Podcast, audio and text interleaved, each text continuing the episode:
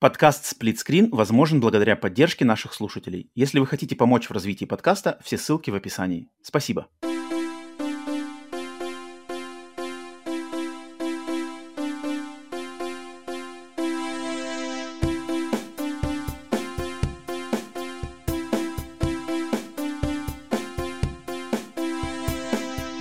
Привет и всем добро пожаловать на подкаст Split Screen, еженедельный трансатлантический подкаст о видеоиграх, разделенный Атлантическим океаном точно так же, как экран телевизора, в режиме на двоих. С западной стороны Атлантики, как обычно, как всегда, с вами я, Роман. С восточной стороны Атлантики, точно так же, как обычно, как всегда, ко мне присоединяются верные подписчики на Boosty и Patreon е, у которых есть доступ к закрытому стриму записи этого подкаста. Отдельный им привет тем, кто в чате, тем, кто готов выйти в созвон на Дискорде. А, всем вам спасибо за поддержку. Также приветствую, конечно же, всех остальных, где бы вы сейчас не присоединялись, смотря или слушая подкаст записи на всех аудиосервисах, либо на канале на YouTube, если вам нравится также смотреть а, всех приветствую. Это апдейт номер 111 и 111, давайте вам быстренько скажу, потому что когда я эту цифру вбивал, значит, ну, понимал по счетчику, что 111, вот я вам даже дам чуть-чуть немножечко культурной информации. А, число 1, 11, число 11, в частности, двойное 11, это чаще всего считается 11 ноября, а, в Азии, в частности в Китае, да, так как многие знают, что я э, очень долгое время жил в Китае, знаком с культурой азиатской, эм, у них, а, значит, 11 ноября, число 11.11, 11, считается днем а, то есть вот Singles Day, как это по-русски называется, днем одиноких людей, днем одиноких сердец, наверное, да? То есть типа один-один, это значит, получается, что человек, у него нет второй половинки. Э, и у них прямо есть даже традиция, там, что 11 ноября все, значит, э, там, кто, у кого кто свободен, так сказать, идут там в какие-нибудь клубы, куда-нибудь еще знакомиться, как-то пытаться, значит, эту половинку найти. И вообще э, люди считают, что если, например, ты частенько смотришь, например, на электронные часы, да, и часы тебе, ну, то так, так получается, что часы выдают 11-11, что, типа, это плохой знак, это значит, что в ближайшее время, наверное, тебе никого не найти.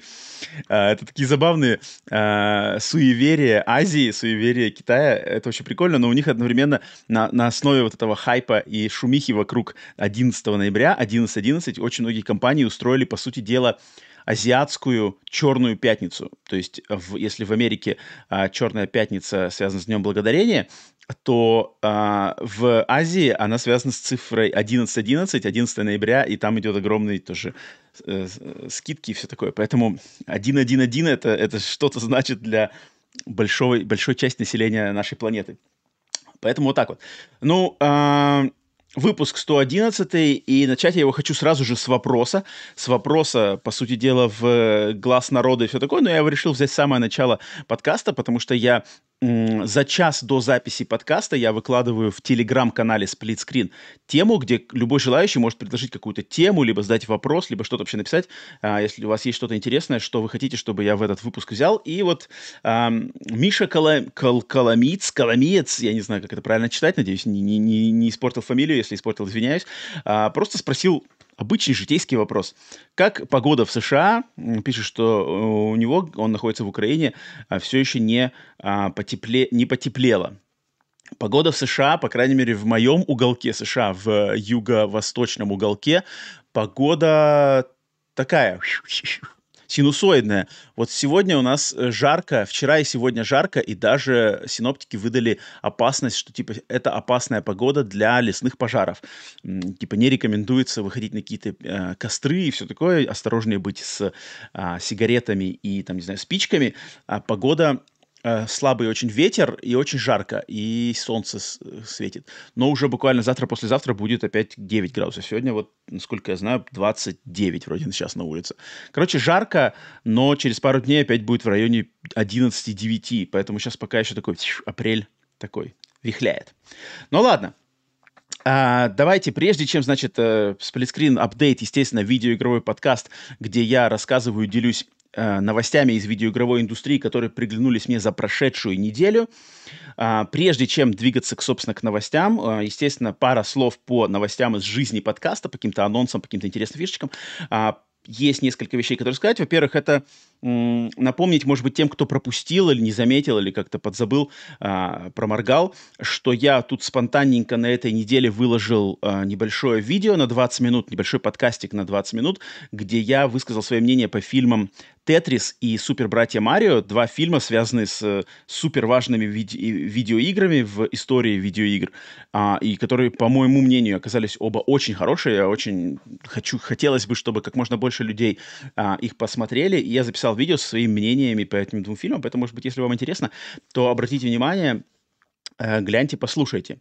Это раз. Затем а, напоминаю, что а, буквально на носу уже стрим «Глаз народа» номер два, который пройдет в понедельник, а, сейчас скажу, какого числа, блин, вечно я путаюсь с этими числами, он пройдет в понедельник, 24 апреля. А, как я обещал, что стримы «Глаз народа» будут проводиться раз в две недели, пока что, по крайней мере, да? Может быть, потом будут чаще, не знаю, посмотрим, как получится. Но второй «Глаз народа» будет в понедельник, 24 а, апреля в 20.00 по Москве. Естественно, заранее выложу его тему, заранее сделаю стрим, поэтому на Ютубе, кому интересно, присоединяйтесь. Первый прошел очень круто. На первом классе народа мы обсуждали ремейки и их там важность, неважность, опасность, неопасность для индустрии. Очень получилось классно. А второй э, глаз народа будет совершенно другой будет намного более фановый и наполненный, мне кажется, любовью э, к видеоиграм. Там, скорее всего, будет не, не шанс поспорить, а мне хочется больше э, послушать людей, которые придут, чтобы вы поделились своими мыслями, воспоминаниями э, по поводу кое-каких конкретных игр. Поэтому ждем фанового, совершенно другого, кардинально противоположного по энергетике «Глаза народа 2». Это, ну и, конечно, третий момент, который я хотел бы напомнить, это то, что уже на подходе для всех, в частности, конечно же, подписчиков на Boosty и Patreon е э, уровня э, турбо и выше, то есть с ранним доступом, уровня раннего доступа и выше, э, на подходе тот самый подкаст с Дэвидом Яффе, который я в меру своих возможностей, сил и времени а, перевожу, уже практически доперевел. Подкаст на час пятьдесят, просто стена текста, а, причем очень интересного. Я его перевожу и сам его смакую. Это такой классный подкаст, и чем, чем как бы больше вгрызаюсь именно в перевод и в конкретные фразы, там мысли – а, темы, которые мы с Дэвидом Яффе, создателем God of War, создателем Twisted Metal, обсудили. Прямо жду, не дождусь, когда я сейчас эту а, работу по переводу закончу. И, наконец-то, он попадет, естественно, в первую очередь людям, которые под, поддерживают подкаст на Boosty и Patreon е в раннем доступе. Ну, и через какое-то время э, я его выложу в свободный доступ, и все, все желающие смогут его послушать. А кто умеет говорить по-английски, кто не умеет говорить по-английски. А, естественно, будут субтитры, как обычно, в англоязычных Э, эпизодах подкаста Split Screen. Так что ждите, осталось ждать совсем чуть-чуть, и это на самом деле будет... It's gonna be a treat. Это будет лакомый кусочек. Я уверен, вы зацените. Дэвид Яффа просто м, уникальная личность в видеоигровой индустрии. Так, вот такие, собственно, значит, апдейты по м, жизни подкаста. А теперь, прежде чем э, в, прыгать в видеоигровую индустрию, я на самом деле захотел вернуть кусочек, который я хотел на самом деле вернуть и на прошлой, и на позапрошлой неделе, но у меня по времени не получалось, и особо было, может быть, рассказывать нечем, но я хочу сделать апдейт по своим локальным новостям, а именно поделиться с вами тем, что я за неделю сам поиграл, потому что я знаю, что благодаря а, моим рассказам испокон веков, как только сплитскрин начал существовать, благодаря моим рассказам об играх, к которым я прикоснулся за неделю или вообще что-то попробовал, что-то прошел, я знаю, что многие люди а, это ценят, и многие люди для себя открыли интересные игры с помощью такого. Поэтому я решил вернуть, значит, в самом начале подкаста небольшой кусочек, где я буду рассказывать, во что я поиграл за эту неделю, а, и недолго затягивая, хочу с вами поделиться играми, а, парочкой, парочкой, ну, точнее, игр-то много, но из пары, так сказать, пары брендов, да. И первый бренд — это то, что я уже... Те, кто посмотрел как раз-таки вот тот ролик, про который я только что говорил, с обзорами фильмов «Супер Марио» и «Тетрис», а, после просмотра, в частности, фильма «Супер братья Марио» в кинотеатре, я не мог, ну просто это невозможно. Если любой человек, у которого есть хоть какая-то толика любви к франшизе Марио, любому человеку невозможно будет удержаться после просмотра этого фильма, не попробовать и не взять контроллер в руки, какой любой, любой контроллер, любой консоли, любого средства игры в видео, видеоигры, и не поиграть в какую-то часть Марио. И я после просмотра этого фильма за эту неделю просто в захлеб а, взял, взял себе подписку Nintendo Switch Online на консоли Nintendo Switch и в захлеб прошел игры Super Mario 1, Super Mario 2 японская The Lost Levels, Super Mario 2 американская и Супер брат, Братья Марио 3. То есть а, четыре этих игры я прошел. А, они все, значит, э, времен Дэнди, то есть это NES, это как раз-таки все, все главные Марио игры эпохи NES. И Блин, это просто... Я, я давненько не играл. Я все эти игры проходил и раньше, но последний раз я, наверное, к ним обращался, не знаю, лет 15 назад. Ну, короче, очень, очень давно. Я помню, последний раз я их играл на PSP, когда у меня была PSP с эмуляцией. Вот я там их запускал, чуть-чуть что-то играл. Но это было, не знаю, лет, может, 10 назад, что-то такое. 10-15 лет. И просто я... Блин, это... Вот эти четыре игры, да, то есть Super Mario 1, которая, в принципе, вообще зародила видеоигровую индустрию, как мы знаем, а, знаковая игра для Dendy NES, это просто феноменальный, конечно, бенефис геймдизайна и дизайнерской мысли Шигеру Миямото и Nintendo того времени, что они смогли сделать с этой игрой, это просто какой-то сумасшедший, э, ну, то есть родился на самом деле жанр платформера э, и именно скроллинга экрана, вот как мы его знаем, как он перешел, по сути дела, даже в наше время.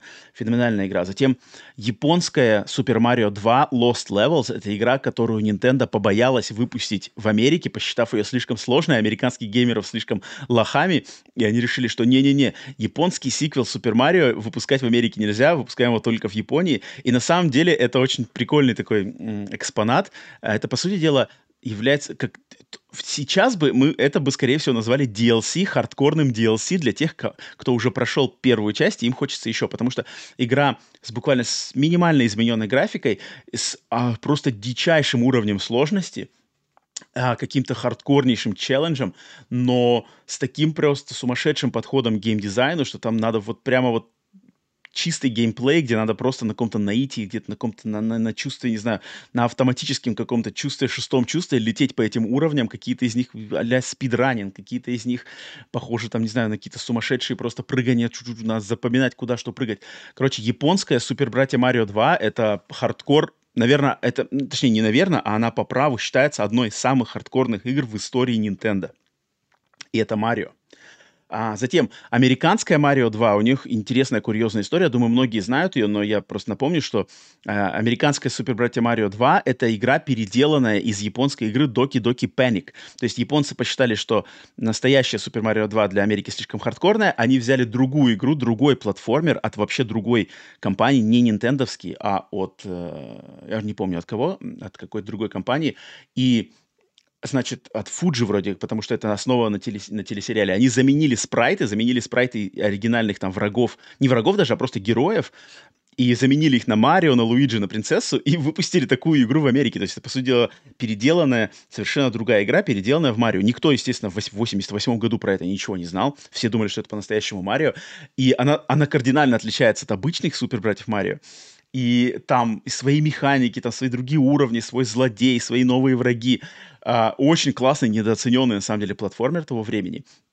А, такой просто вообще 180 градусов а, поворот в другую какую-то сторону. Ну и, конечно, супер братья Марио 3. И вот эта игра, которую я на самом деле хочу сейчас описать в самых, наверное, возвышенных тонах, потому что супер братья Марио 3 это одна из лучших игр в истории вообще видеоигр. Это безусловно, это не подвергается никаким сомнениям.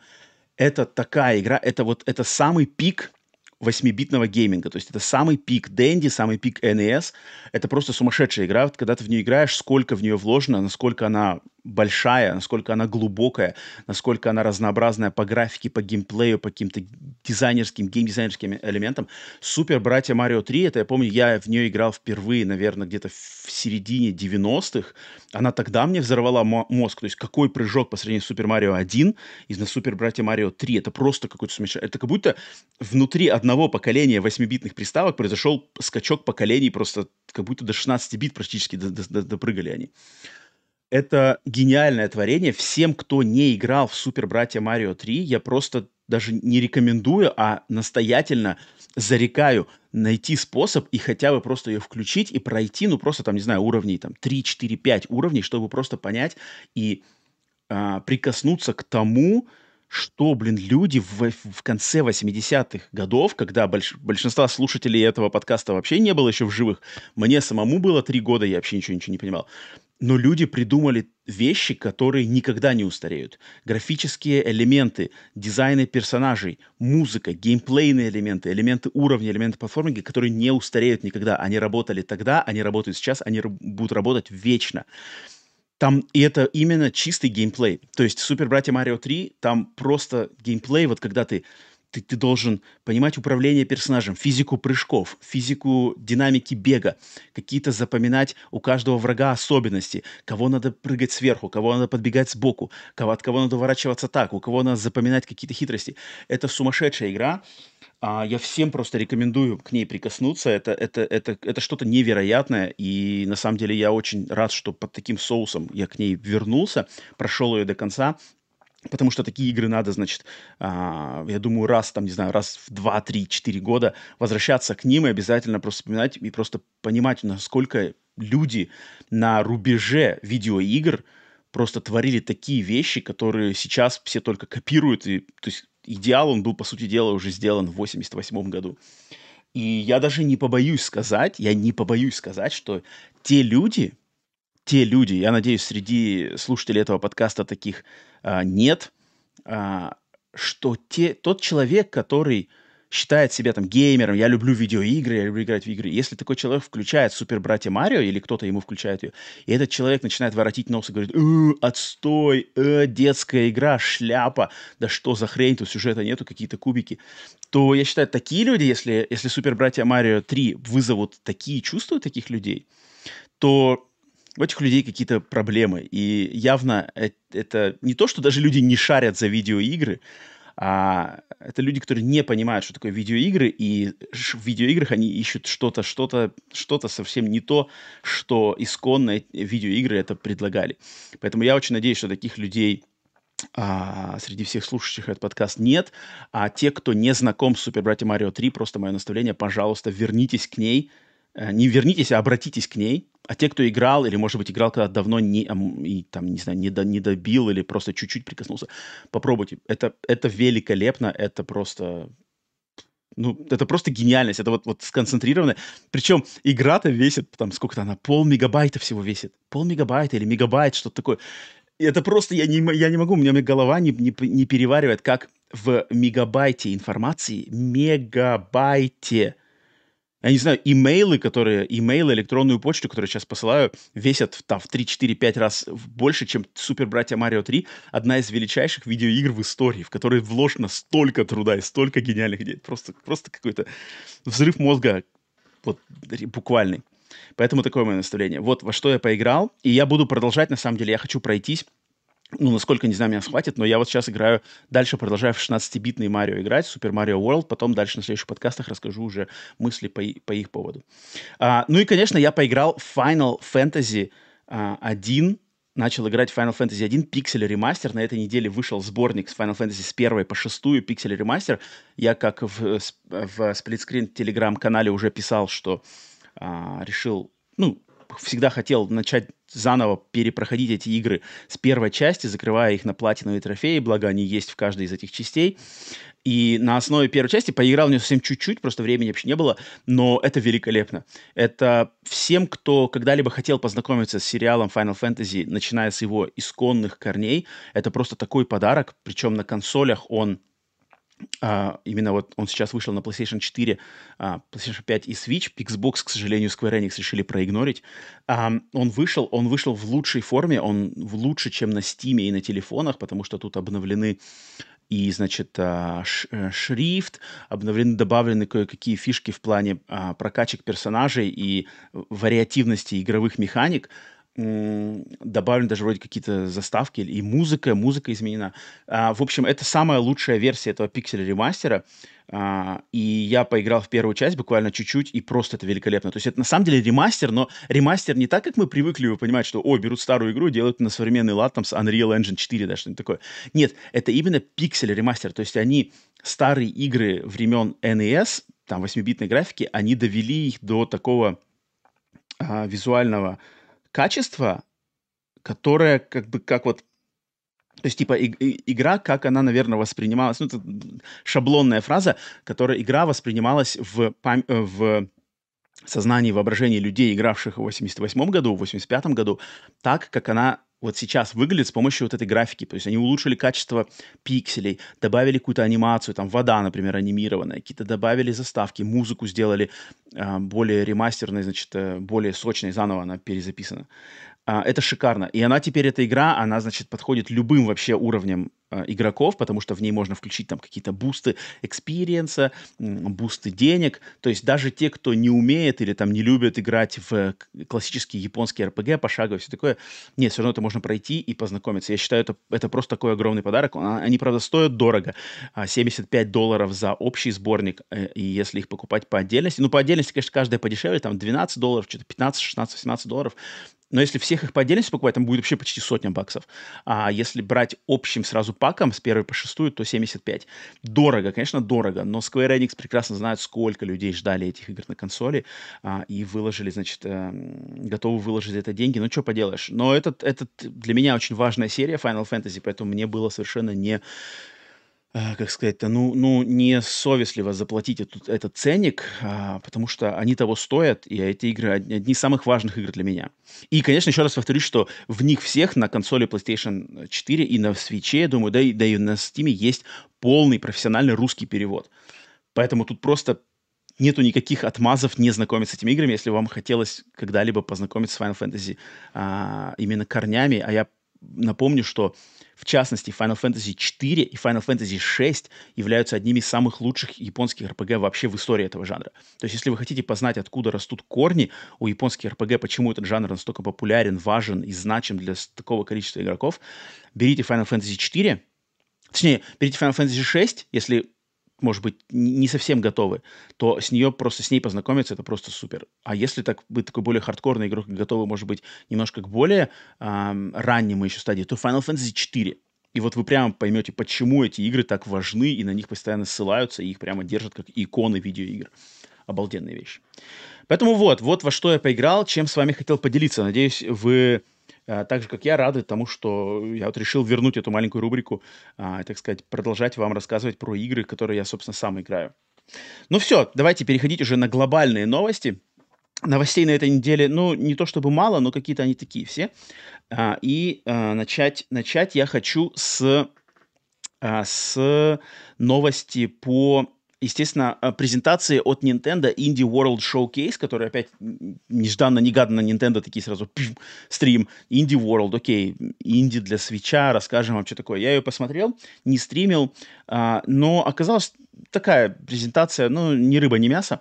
А, и там было достаточно много игр, но я пройдусь только по тем, которые я выделил, которые приглянулись мне. А, если вам там что-то другое понравилось, то э, это, это классно. Но вот что приглянулось мне, это и что я хотел бы выделить, это значит, игра Blasphemous 2. А, хоть я и не играл в первую Blasphemous, точнее, играл в нее, но совсем чуть-чуть, не проходил.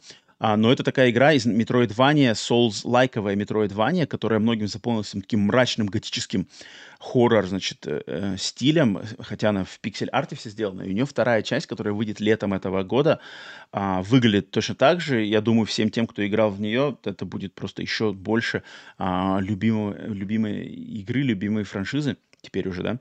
Это клево. Надо вот напоминание такое, что надо вернуться и поиграть в Blasphemous 1 мне тоже, потому что визуально она просто великолепная.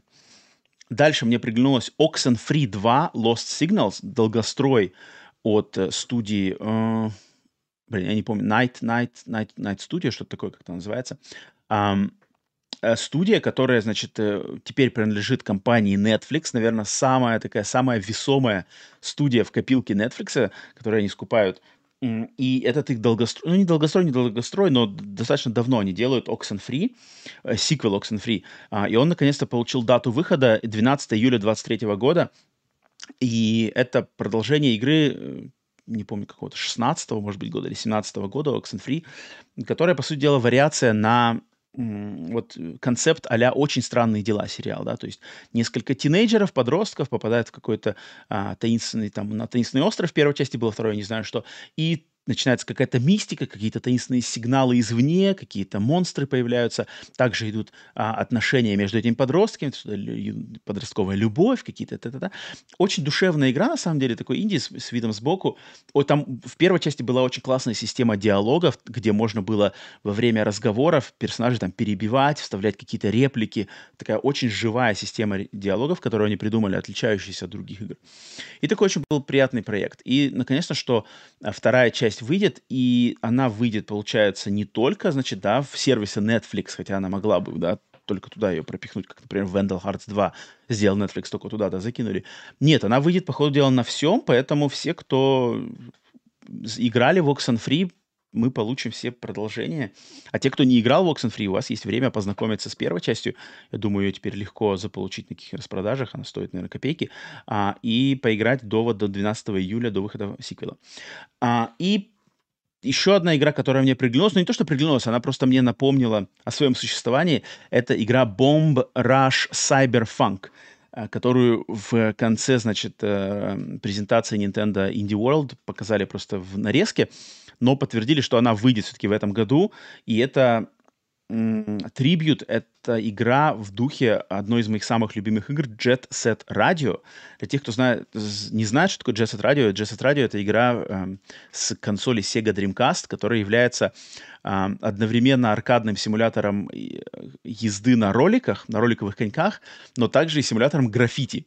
То есть там в очень яркой селл-шейдинговой, кстати, э, Jet Set Radio — это первая игра, которая использовала технологию э, э, селл-шейдинг, да, вот этот визуальный стиль, как будто все нарисовано, как а страница комикса.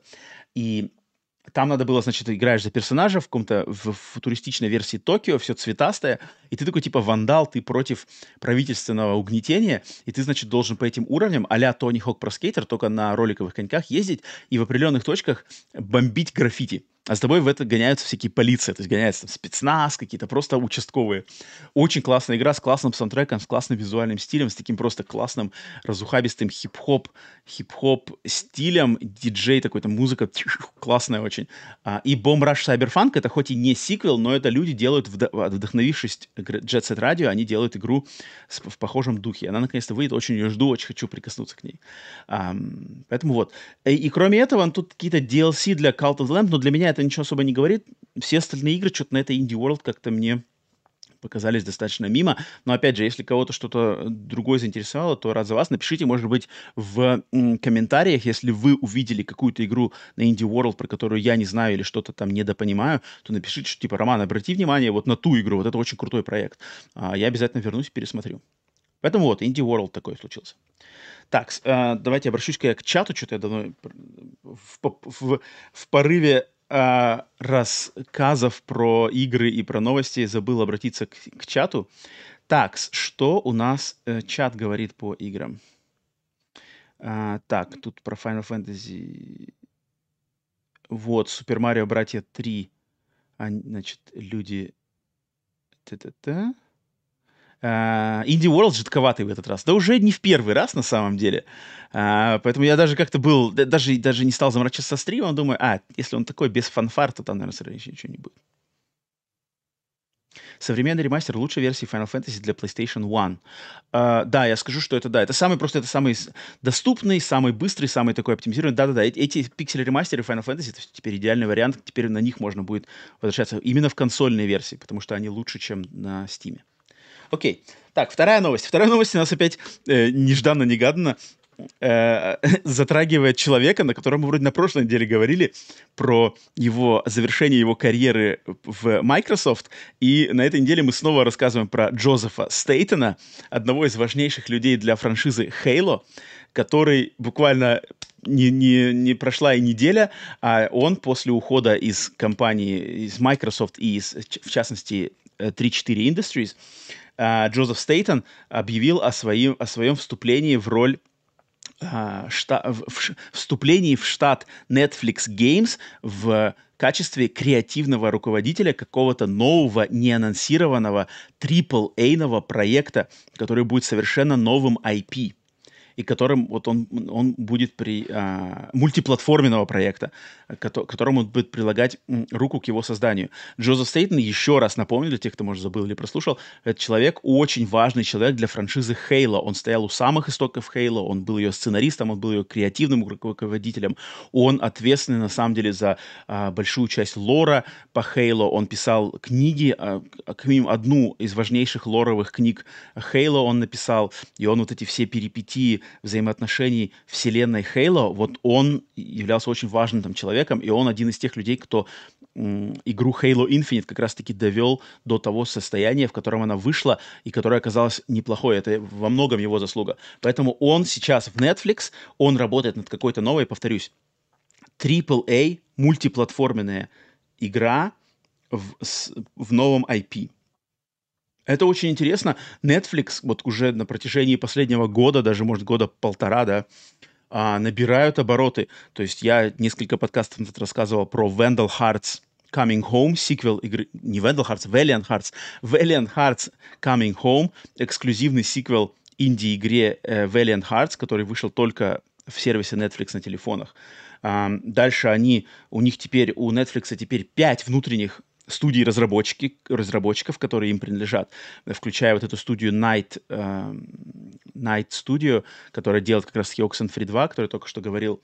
И, блин, Netflix, Netflix, они, у них маховички-то вот потихоньку-потихоньку, смотрите, они берут Джозефа Стейтона, AAA-ные проекты теперь, мультиплатформенные, Слушайте, это я помню на подкасте, там, не знаю, год назад, полтора года назад я говорил, что надо к этому при, присматриваться, потому что Netflix, они понимают уже, где собака зарыта, они просто так эти движники делать не будут, учитывая, что у них еще готовится достаточное количество адаптаций, сериальных адаптаций франшиз. То есть они же работают над сериалом Gears of War, они там работают над покемоном новым, каким-то сериалом по покемону, Splinter Cell, у них там Far Cry, Tomb Raider с Ubisoft, там они подружились очень хорошо.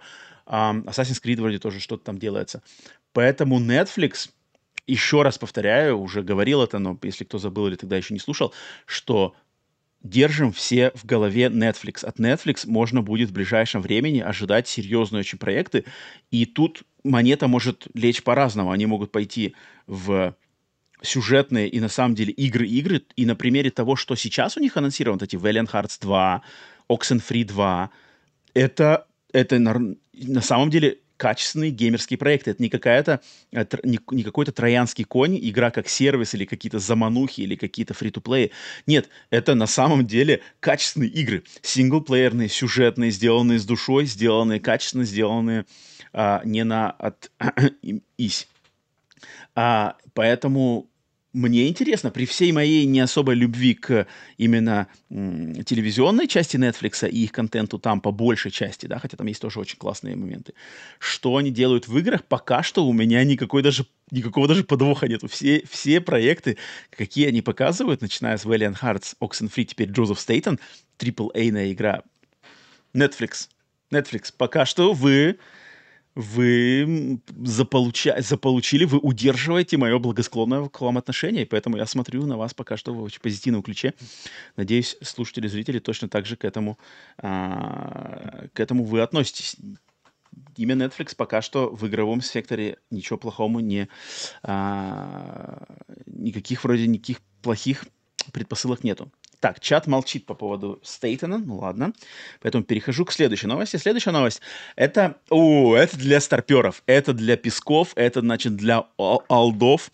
А, сейчас мы, значит, э, не надо... А, а, для тех, значит, старики, воспряньте, давайте там из своих вековечных... Э, э, э, каких-нибудь там руин восстаньте, потому что на этой неделе компания под названием Cyan Worlds Incorporated объявила дату выхода игры Firmament.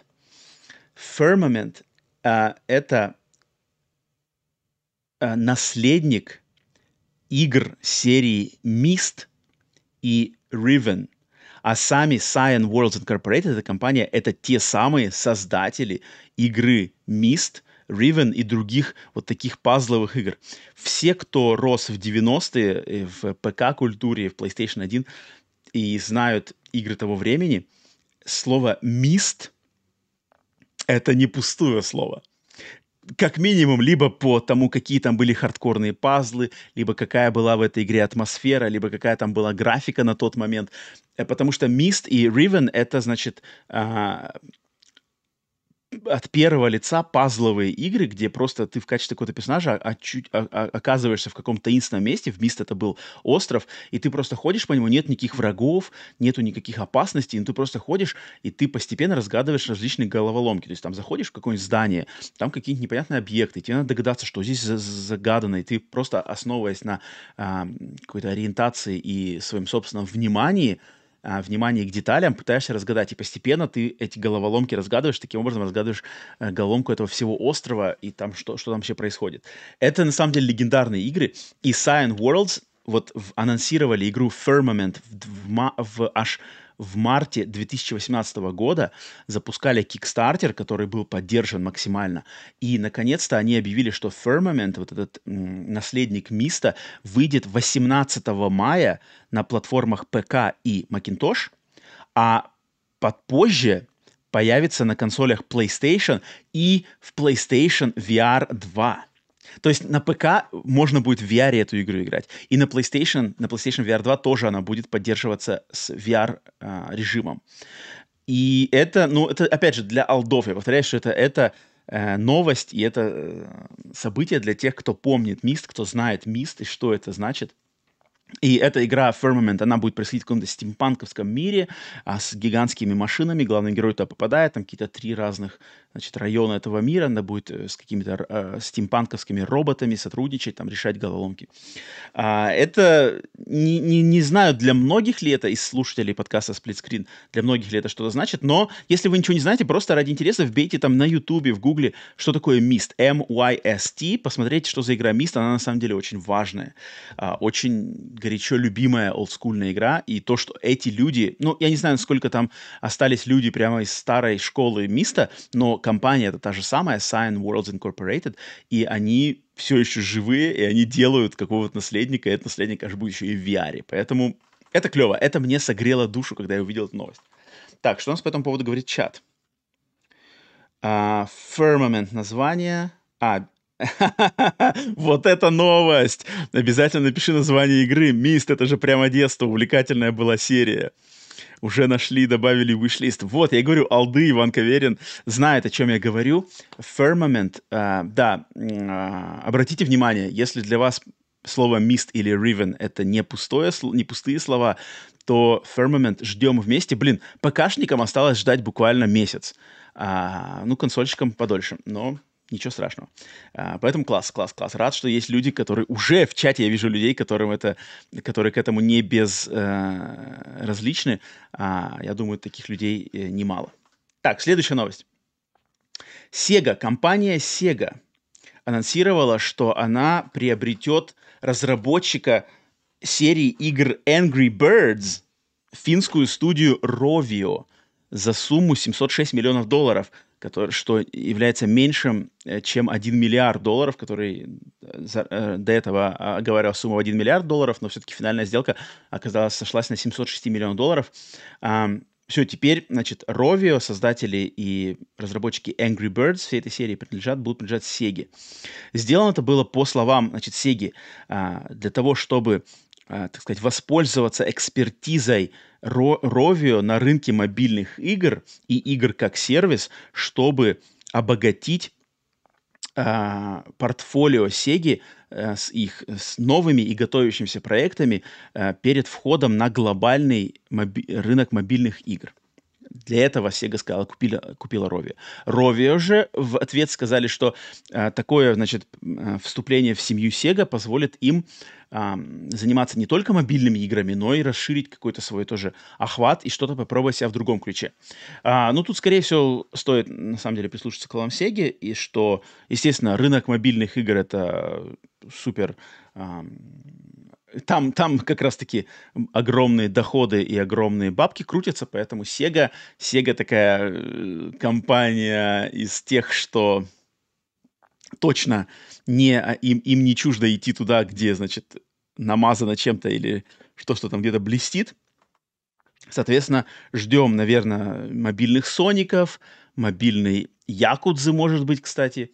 А, может быть, мобильных, что там еще у Сеги есть э, из, из таких популярных. Ну, я думаю, Соника. В частности, конечно же, стоит ждать мобильных игр Соника какой-нибудь. Соник. Я не знаю, какие там уже были, я уверен, что Соник на мобилках появлялся, но учитывая сейчас современный э, тренд популярности Соника на основе фильмов и Sonic Frontiers, короче, ждем новых мобильных Соников, ну и что-то такое. А, Angry Birds, насчет Angry Birds я ничего сказать не могу, я никогда не играл в эту игру, а, видел как... Ну, я знаю, как в нее играть, но сам никогда не играл. Я посмотрел, что еще Rovio делали, кроме Angry Birds. Если еще что-то сказать про Rovio, кроме Angry Birds, оказывается, ничего нету. Эти чуваки как бомбили Angry Birds с первой части, так они и бомбят Angry Birds. Каждый год там выходят какие-то непонятные части, их уже там 20 частей, это просто какая-то жесть. Я посмотрел этот список, там ничего вообще кроме Angry Birds нету, поэтому...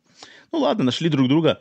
В принципе, до мобильного а, сектора мне без разницы, но огласить новость надо в любом случае. Все-таки Sega — это тоже не последняя компания в видеоиграх.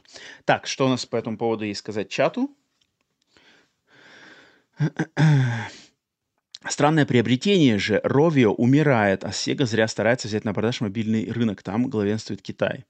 А черт его знает. Мне кажется, это все настолько изменчиво, настолько это все подвержено а, каким-то трендам, то есть в любой момент может что-то выстрелить. Фиг его знает.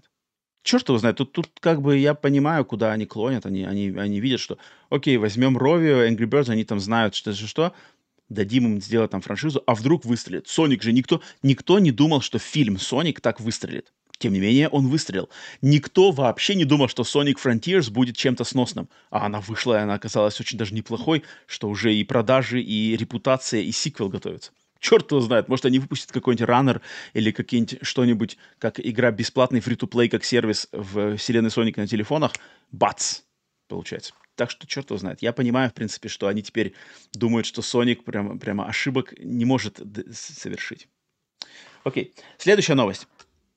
А, следующая новость. Просто надо огласить факт того, что игра взвод, отряд самоубийц Suicide Squad от Rocksteady официально, теперь официально перенесена на 2 февраля 2024 года. До этого это все было на уровне слухов, на уровне догадок, теперь же все официальное, значит, перенос даты выхода. Напомню, игра должна была быть, выйти в мае, но после презентации геймплея на э, Э, онлайн презентации Sony State of Play и огромного просто шквала негатива в сторону этой игры. Игру отправили, так сказать, на доработку, но хоть и а, а задержка выйдет почти продолжительностью в год.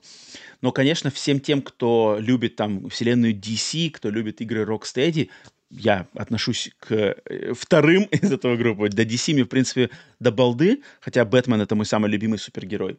А, но Rocksteady, у меня есть большое очень уважение к этой студии, но тут на, на надежд лелеять не стоит, потому что хоть и год, значит, год времени, но переделать игру на корню, то есть то, что мы видели в роликах, вот это вся пострелушки, фортнайтовость, куча каких-то а, элементов игр как сервис, разных валют, там что-то покупать, прокачиваться, играть, бегать, стрелять, летать, джетпаки какие-то. А, на корню поменять, ну, естественно, никто это ничего не сможет. Поэтому игра, какая она есть, такая она есть. Скорее всего, они э, сбавят градус монетизации, сбавят градус зацикленности на онлайн. Там ходят слухи, что хотят отменить вот это обязательное подключение к онлайн для игры в этой игре. Что, сделать что-то они смогут. И, в принципе, если они смогут повторить ту работу над ошибками, которые сделали в свое время DICE над Star Wars Battlefront э, 2 до выхода игры, то, в принципе, они смогут... Есть шанс, что они, э, так сказать, этот Титаник — Титаник и Айсберг, Титаник — это отряд самоубийц, Айсберг — это его полный крах на выходе, они все-таки разминутся. А, они смогут поменять курс этого корабля немножко, чтобы, значит, э, от большого-то провала и большого негатива оградиться, но кардинальных, там прям мощнейших изменений, что игра превратится в другую, это станет стелсовый экшен, сюжетно нет, скорее всего, это останется все такое. Но будет интересно посмотреть, и я не, на самом деле, не а, не буду полностью откидывать тот э, факт, что игра может выйти хорошей. То есть то, что она будет успешна финансово, это факт, потому что бренд DC, бренд Отряд самоубийц, он хайповый, он популярный, он всегда будет приносить деньги, Rocksteady имя. Поэтому поймите, что большая часть людей, которые эту игру купят, они не следят за игровыми новостями, они не знают про все эти, ой, прошла презентация Sony, ой, та-та-та. Нет, хардкорщики знают, мы, такие хардкорщики, как мы, это знаем. Большинство же людей, они знают, DC, о, новая игра, самоубийца от, от тех же, кто делал Бэтмена, класс, беру. А потом уже будут разбираться там, ой, а что-то тут совсем не то, па -па -па. но продажа-то уже будет э, произведена. Поэтому я думаю, что тут есть шанс, что продажи будут хорошие, точнее, в этом я даже не сомневаюсь. А, но если правильно проведут работу над ошибками, то, возможно, игра выйдет не такой уж и плохой. Так, если что-то у нас в чате, вижу, кто-то в чате что-то написал. Руслан пишет, а, так, он по Сегу. Ладно, окей. Окей. Так, поэтому отряд самоубийц. Дальше, следующая новость. О, это следующая новость, может быть, не самая важная, но для меня она по сердцу, по сердцу резанула. Потому что компания Epic Games – да, дом Фортнайта, дом, который, пост... точнее, нет, компания, которая построила Fortnite, который построил ей новый дом, новый, новый, не особняк, а новое поместье. Uh, Epic Games приобрела бразильскую студию Aquiris. А что за студия Aquiris? А студия Aquiris — это как раз-таки та студия, которая создала игру Horizon Chase Turbo — про которую неоднократно было сказано много хвалебных слов на подкасте Split Screen с самого начала его существования. Horizon Chase. Horizon Chase — это серия, уже насчитывающая, не знаю, три вроде игры, серия аркадных гонок, очень ярких, очень классных, а, именно в, стиле олдскульных а, аркадных автоматных, гонок с аркадных автоматов, которые мне очень нравятся. А, и вот эта студия, создатели этих гоночек Horizon Chase, была приобретена Epic Games, и сразу же было сказано прямо и не завуалировано, что они теперь будут работать над Fortnite. То есть их Epic Games приобрели для работы над Fortnite. Что не может меня не огорчать, потому что а, у этой студии как раз только что в конце прошлого года вышел сиквел Horizon Chase 2, правда, только для а, Apple, для iOS, но он должен выйти в этом году. Но я так понимаю, наверное, успеха у него совершенно не было.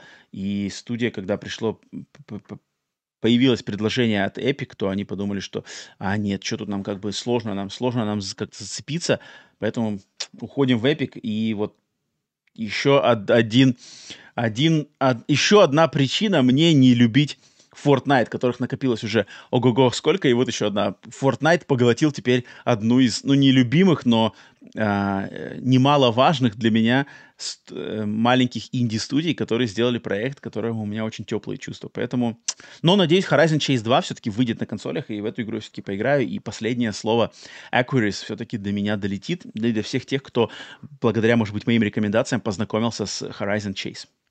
Так что вот такое. Так, что там у нас чат по этому поводу? Что-то чат говорит по этому поводу или нет? Поменем Horizon Chase Turbo 2. Не-не, поминать пока не надо, он же вышел, он же существует. Horizon Chase 2 вышел на iOS, у него были неплохие обзоры, и я думаю, на, до консоли он все еще в этом году дойдет, так что поминать пока не надо. Так, и последняя из новостей. А, этой недели, которую я хотел отметить небольших новостей, это то, что... И тут мне надо просто э, такая более связанная, наверное, опять же, со мной, и для тех, кто любит более э, уникальные вещи.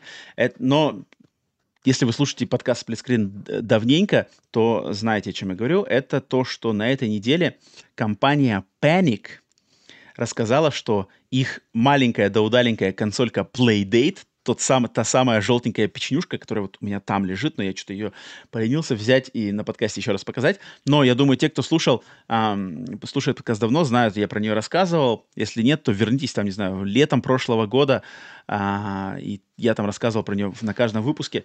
Uh, Playdate — уникальная портативная консолька с однопиксельной графикой и с рычажком, которым, из, который используется в геймплее.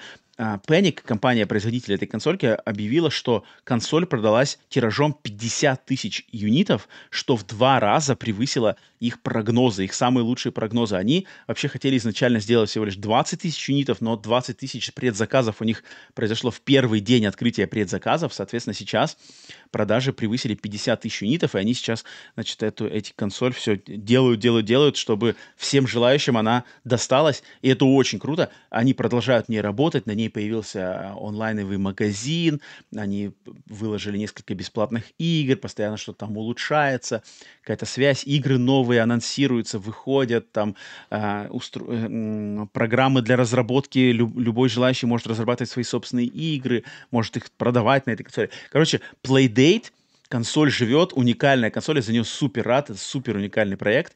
А, я знаю, что, наверное, людей среди слушающих не так много, кто интересуется жизнью этой консольки, но это маленькая, да удаленькая, уникальная, одна из самых, наверное, уникальных вообще консолей, портативок последних лет.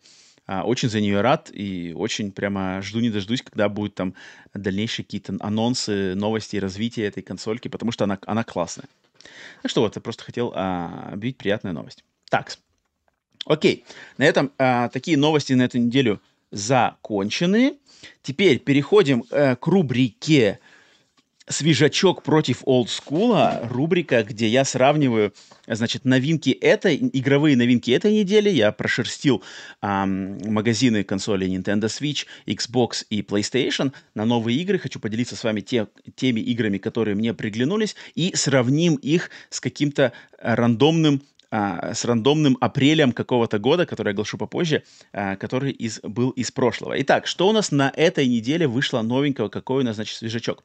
Естественно, самый главный релиз для меня, ну и для индустрии, не знаю, как для, а, для вас, дорогие слушатели, но это, конечно же, релиз Final Fantasy Pixel Remaster да, на консолях Switch и PlayStation 4, PlayStation 5. Не понимаю, что там случилось у Square Enix с Xbox, это просто какая-то жесть, а, что на Xbox нету этого сборника. Это что-то это какой-то плевок в лицо, потому что я уверен, что даже на Xbox есть поклонники, которые хотели поиграть. Я не понимаю, что это происходит. Также физические копии этой игры, а, дисковые, которые были доступны только в магазине Square Enix, только по предзаказу, и которые теперь сняты с продаж, тоже как-то непонятно. Короче, Square Enix решили пойти немножечко путем Nintendo и сделать такое искусственное, создать искусственный ажиотаж, искусственный а, искусственная, как называется, раритетность это, этого релиза, что не знаю, конечно, это, но явно это им выльется в финансовую прибыль стопудово. Поэтому Final Fantasy 1, 2, 3, 4, 5, 6, пиксель ремастеры, прекрасный релиз, а, супер. Дорогой, правда, дорогой, да. Ценник, ценник 75 на все про все, это, это конечно, мощно. Так, дальше. А, также вышел, вышли, вышла игра Tesla Grad 2, которая, кстати, была на Nintendo Indie World анонсирована. Это был такой Shadow Drop своеобразный. Э, Tesla Grad 2 и Tesla Grad Remastered, ремастер первой части. Пазл-платформеры с э, видом двухмерные пазл-платформеры, где нас с помощью сил физики, там, используя какой-то а, гравита... не гравитационный, энергетический а, агрегат, двигать там разные, значит, элементы. Я помню, в первую часть играл на PlayStation 3 вроде, когда она была в PlayStation Plus, совсем чуть-чуть играл, но мне запомнилось, что она такая атмосферная, именно пазловая, там не экшен, а именно пазлы решать, поэтому это вот типа а-ля какой-нибудь Braid, а, может быть, а-ля какой-нибудь Limbo Inside, да, ну такой экшена нету, но может быть, кому-то будет интересно. А, я хотел найти обзоры, но, видимо, так как это был Shadow Drop, никому не анонсированный, то обзоров и каких-то рейтингов у этих игр нету, поэтому не знаю, но приглядеться можно, выглядит очень приятно, особенно Tesla Grad 2, естественно. Дальше. А, также вышла игра Disney Speedstorm. Это картинговая гонка от Disney, где, значит, персонажи Disney могут а, гоняются друг друга на картинге, стреляясь оружием по разным красочным трассам. Ну, короче, это а, эквивалент от, от Disney, эквивалент франшизы Mario Kart. Все пытаются, значит, немножечко отхватить пирога э, и, и сумасшедших, просто дичайших продаж, которые э, пользуются успехом э, Mario Kart 8. А, и вот Disney э, пытается сделать это с помощью игры Speedstorm, и у не, она стоит 30 долларов, то есть это не полноценный релиз а, на всех консолях, и у нее несколько уже хороших а, обзоров, где-то в районе 7, 70, там, 7 из 10, из 10 баллов, но люди говорят, что там, конечно, большая зацикленность на игру как сервис, то есть там надо, что-то надо будет докупать, что-то будет выходить, что туда вбухивать еще дополнительные деньги, но, я не знаю, картинг для, опять же, для более, для поклонников Диснея, классических диснейских персонажей, и младших игроков, более младшего возраста, а, может, если у кого есть дети, то можно присмотреться к этой игре. Говорят, что погоняться на машинках, если у вас нету консоли Nintendo Switch там, и Mario Kart, то и там франшизы Nintendo вам ничего не говорят, то, может быть, стоит там, детям а, там подарить на какой-нибудь, там, не знаю, день рождения или какой-нибудь праздник а, Disney Speedstorm. Я думаю, это будет неплохой вариант. Дальше, естественно, вышел DLC Burning Shores для игры Horizon Forbidden West, только на консоли PlayStation 5, 80 на метакритике, думаю, отличный подарок всем поклонникам этой франшизы, выглядит красиво, а, сюжетное дополнение, клево, все, кто ждал, я думаю, разочарованы не остались, и, опять же, оценки от критиков это подтверждают. А, и я хотел, на самом деле, выделить еще одну игру, но потом что-то я... Ну, ладно, давайте скажу. Это игра Puzzle Quest 3, которая вышла на всех э, консолях, включая а, телефоны Apple, но не вышла на Android, не вышла на Switch. А, на всем остальном вышла, не знаю. Но Puzzle Quest 3 это, блин, вот игра вроде бы это телефонная игра, телефонная, значит, пазл, где надо вот собирать эти match 3, то есть три, три бриллиантика вместе, они пропадают. Ну, это классическое, да. Но я играл в Puzzle Quest, и Puzzle Quest — это, на самом деле, а, хороший представитель а, мобильных игр. Это вот тот редкий, но классная, качественная мобильная игра, где совмещены, значит, механики RPG и вот этих пазлов соедини три. А, и там есть сюжет, там есть всякие магии, там есть, там сражаешься с какими-то скелетами. Клевая игра, но я, я сначала очень прямо такой, о, Puzzle Quest 3 вышел, класс, можно упомянуть одну из лучших серий. Но оказывается, блин, Puzzle Quest 3, он фри-то-плейный. Uh, первая и вторая части были, их надо было покупать за деньги, и там не было никакой заманухи, но Puzzle Quest 3 free-to-play, поэтому там явно будет какая-то замануха с рекламой, с какими-то докупками этого, и поэтому я ее с таким, со скрипом сердца вношу в этот список, но а, стоит отметить. Поэтому вот, на этой неделе я отметил такие, значит, релизы, новинки. Ну а теперь давайте свежачок сравним с олдскулом. И наша рандомная машина времени нас на этой неделе а, откидывает на 5 лет назад, в апрель 2018 года, неделя с 14 апреля 2018 года по 20 апреля 14, 2018 э, года. И давайте посмотрим, что у нас вышло тогда. А тогда вышло, ого-го, на самом деле, какие релизы. Сейчас свежачку придется, даже учитывая Final Fantasy Pixel Remaster, свежачку придется сейчас очень-очень тяжко. Потому что, смотрите, что вышло у нас а, в э, неделю с 14 апреля по 20 в 2017 году. 17 апреля 2018 года. Якудза 6. Японская, блин, серия, э, шестая часть этой сумасшедшей японской серии, которая каким-то невероятным образом все просто набирает, набирает, набирает обороты. И это Якудза 6 это последняя часть, где именно она была все еще экшеном. То есть Якудза 7 уже через несколько лет стала RPG-шной игрой, поменяли они полностью формулу, а вот шестая часть — это последний, значит, такой экшеновый вариант Якудзы, и это, это круто. Я помню, как люди ждали, ждали, ждали, когда эта игра появится в, с английским переводом на Западе. А, вот, тогда она вышла. Затем, 20 апреля, God of War 2018. 20 апреля 2018 года вышел чертов Кратос и Сынуля. А, с этим, конечно, сложно очень махаться кому бы угодно. А, при всем моем достаточно прохладном отношении именно к этой игре, но тут нельзя отрезать ее важность и монументальность этого релиза. Это просто... И пошли, значит, э, волны, взрывные волны во все стороны. Да, тогда он вышел. Затем то, точно так же 20 апреля Nintendo выпустила подзабытый, но уникальнейший проект под названием Nintendo Labo. Labo — это картонные конструкторы, из которых можно было с помощью картонных э, вырезок со- со- сделать себе, значит, какой-то костюм робота.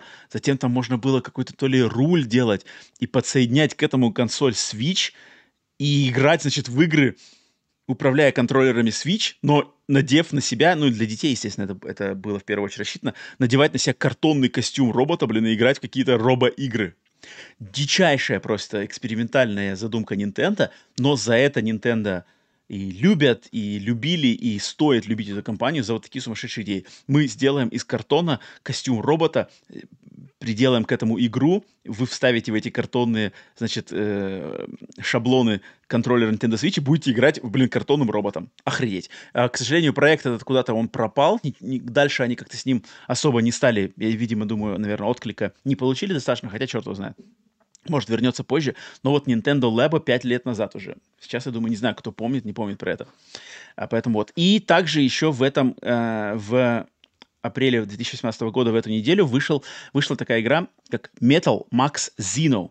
Metal Max Zeno — это игра, которая... у меня, на самом деле, к ней глаз лежит достаточно давно. Это японская RPG, но она вся посвящена танкам.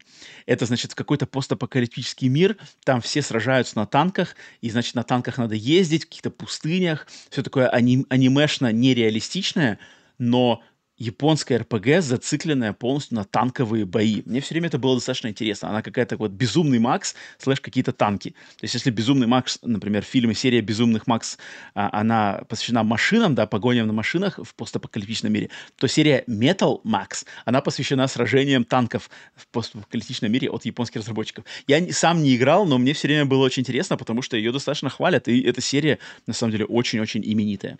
Так что вот такие, значит, э, э, релизы были пять лет назад в апреле. И вот тут я даже не знаю, что, блин, тут, по сути дела, Махач Final Fantasy с первой по шестую в пиксель ремастерах на этой неделе, либо пять лет назад God of War 2018.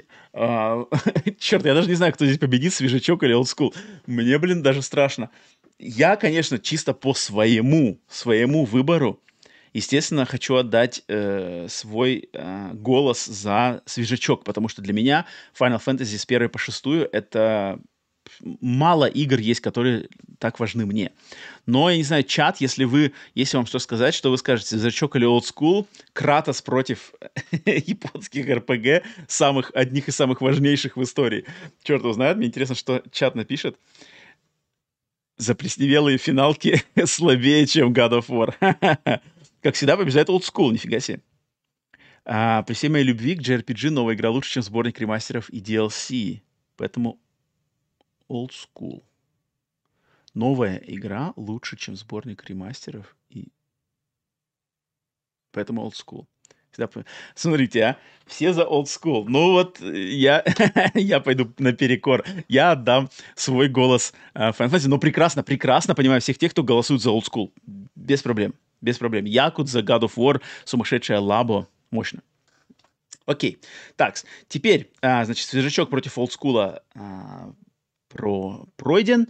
Теперь новость недели. На самом деле, новость недели я приглядывался долгое время, что за эту новость недели выбрать, и мне больше всего приглянулось обсудить, немножко поделиться, на самом деле, мыслями и послушать, может быть, что есть сказать будет у чата или кого-то еще по этому поводу. Это а, то, что на этой неделе проскочило сразу два два, значит, слива слуха от инсайдеров индустрии про то, что в этом году все-таки готовится анонс следующей консоли от компании Nintendo, преемника того, того, того самого свеча.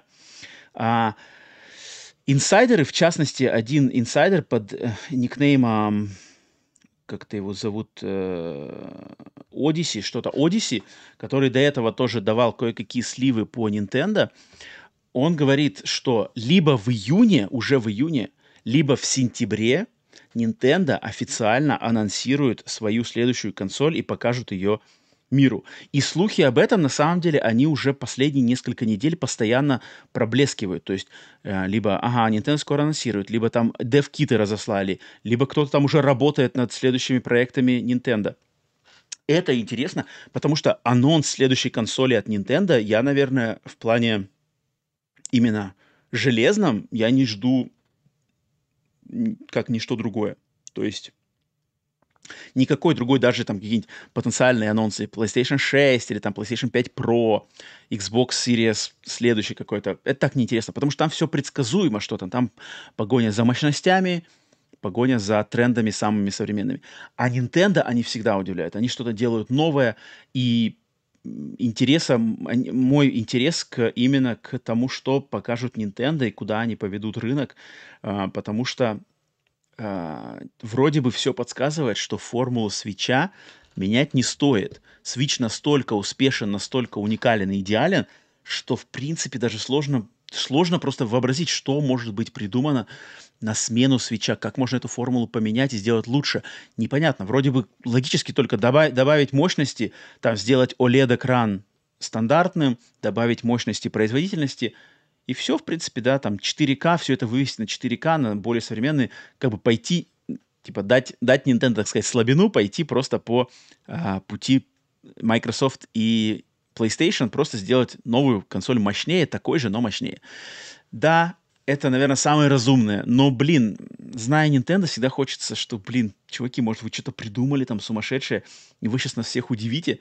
И мне очень хочется, потому что если посмотреть на последние консоли от Nintendo, у них как бы, да, у них все было вот именно взлет-падение, взлет-падение. То есть GameCube был, а, про, ну не то что провалом, а как проседанием, да, то есть GameCube, он по сравнению с Xbox и с PlayStation 2, в частности, конечно же, он показал себя не очень хорошо в продаже. Затем была Wii, это сумасшедший взлет, да, одна из самых успешных тоже консолей в истории. Затем была Wii U, где полное проседание опять. Затем был Switch, который снова опять взлет сумасшедший. Теперь по этой логике должно быть какое-то падение. Черт его знает. Не, не хочется мне падения, мне нравится Nintendo. Э, хочется желать им а, успехов. Но черт его знает. А, но смотрите, как, какая вообще логика интересных, ну как почему сходится то, что да, стоит, наверное, ждать о, в ближайшем времени анонса. А, в частности, я ставлю ставку вот на сентябрь. Если э, сливщики говорят, что июнь или сентябрь, я ставлю ставку на сентябрь. И по каким причинам? Во-первых, если вспомнить Switch, то Switch был анонсирован в октябре 2016 года, первый анонс, первая презентация свеча, которую я помню, я смотрел в онлайне, и мы тогда все были, кто и, и об, об, обзорщики, и просто мои друзья все таки думали, о, ну все, Switch там с таким ценником, с такими играми, ну это вообще ничего ему не светит, да. А, он был анонсирован в октябре 2016, вышел в марте 2017. И всю эту историю мы знаем. А японцы — это народ очень а, суеверный. И учитывая, какая, какой успех был у свеча, а, по, просто по японской культуре очень логично, что они посчитают, что, ага, если мы анонсировали в сентябре-октябре, а потом выпустили в следующем году, давайте повторим то же самое. Типа это, это счастливые даты, счастливый, э, удачный подход. Поэтому от японцев я могу ожидать такой постоянности, что они повторят. Поэтому если а, консоль будет анонсирована в сентябре, может быть, в октябре этого года, и выйдет она в марте 2024 Логично. Дальше. Что еще подсказывает нам? А, Зельда. Выход Зельды. Зельда уже на протяжении последних четырех, трех консолей, четырех поколений, всегда поколения консолей Nintendo завершались новой Зельдой. А, то есть э, на GameCube это была Twilight Princess, которая вышла последней мощной игрой GameCube, и сразу же была версия для Nintendo Wii. На Nintendo Wii это был Skyward Sword, последняя мощная игра для Nintendo Wii. Сразу же была версия для Nintendo Wii U, если я не, если я не ошибаюсь, а может и не было. Затем на Nintendo Wii U вышел uh, Breath of the Wild, но как бы он уже позиционировался одновременно с выходом на Switch. А теперь выходит Tears of the Kingdom, и все подсказывает то, что Tears of the Kingdom это точка, жирнейшая точка в истории свеча, и готовится новая консоль, и для нее будет своя версия Tears of the Kingdom, там, с разрешением 4К, с загрузками, все дела. Um, это все логично. Но параллельно еще у нас существует Марио, да, и Марио, который, я напомню, что Марио uh, Odyssey вышла аж в, в каком, 2017 ну, короче, Марио Odyssey уже практически 5 лет, если не больше. А, и пора новой игре про Марио выходить. Ну, то есть уже, уже затянулось немножко время. И если у Nintendo готовится вот такой, значит, новая консоль, Zelda Tears of the Kingdom, мы ее сейчас вам продали, значит, на Switch, все уже поиграли, бах, новая консоль, также Zelda, ажиотаж огромный, люди покупают заново, поиграть снова в Зельду, вернуться к ней в новом этом, и тут же где-то на подходе летом там 2024 года новый Марио, который анонсирует, потому что время уже подходит, ну, надо возвращать Марио. Учитывая ажиотаж вокруг фильма, учитывая просто успех этого фильма и ажиотаж вокруг Nintendo и Марио в частности, все сходится. Соответственно, что э, если у Nintendo, значит, план игры такой, что в сентябре анонс, в марте релиз, Зельда на старте, Марио на подходе, естественно, каких-то еще других игр, там тот же какой-нибудь Pikmin, там 4, да, подтянут. Это классно. А, единственное, конечно, ну, ну тут нельзя, нам тут даже как бы никак не предположить, что они сделают. То есть можно ставить ставку на то, что будет ли Nintendo экспериментировать, либо они пойдут все-таки по консервативному подходу и сделают просто более мощную версию свеча. Что-то мне подсказывает, что они пойдут по консервативному подходу. Но, блин, это Nintendo, у них вообще предсказывать ничего нельзя. А, я пытался что-то перед подкастом даже пофантазировать, а что могут Nintendo сделать э, новое, знаешь, как, что придумать. Черт его знает, я не знаю.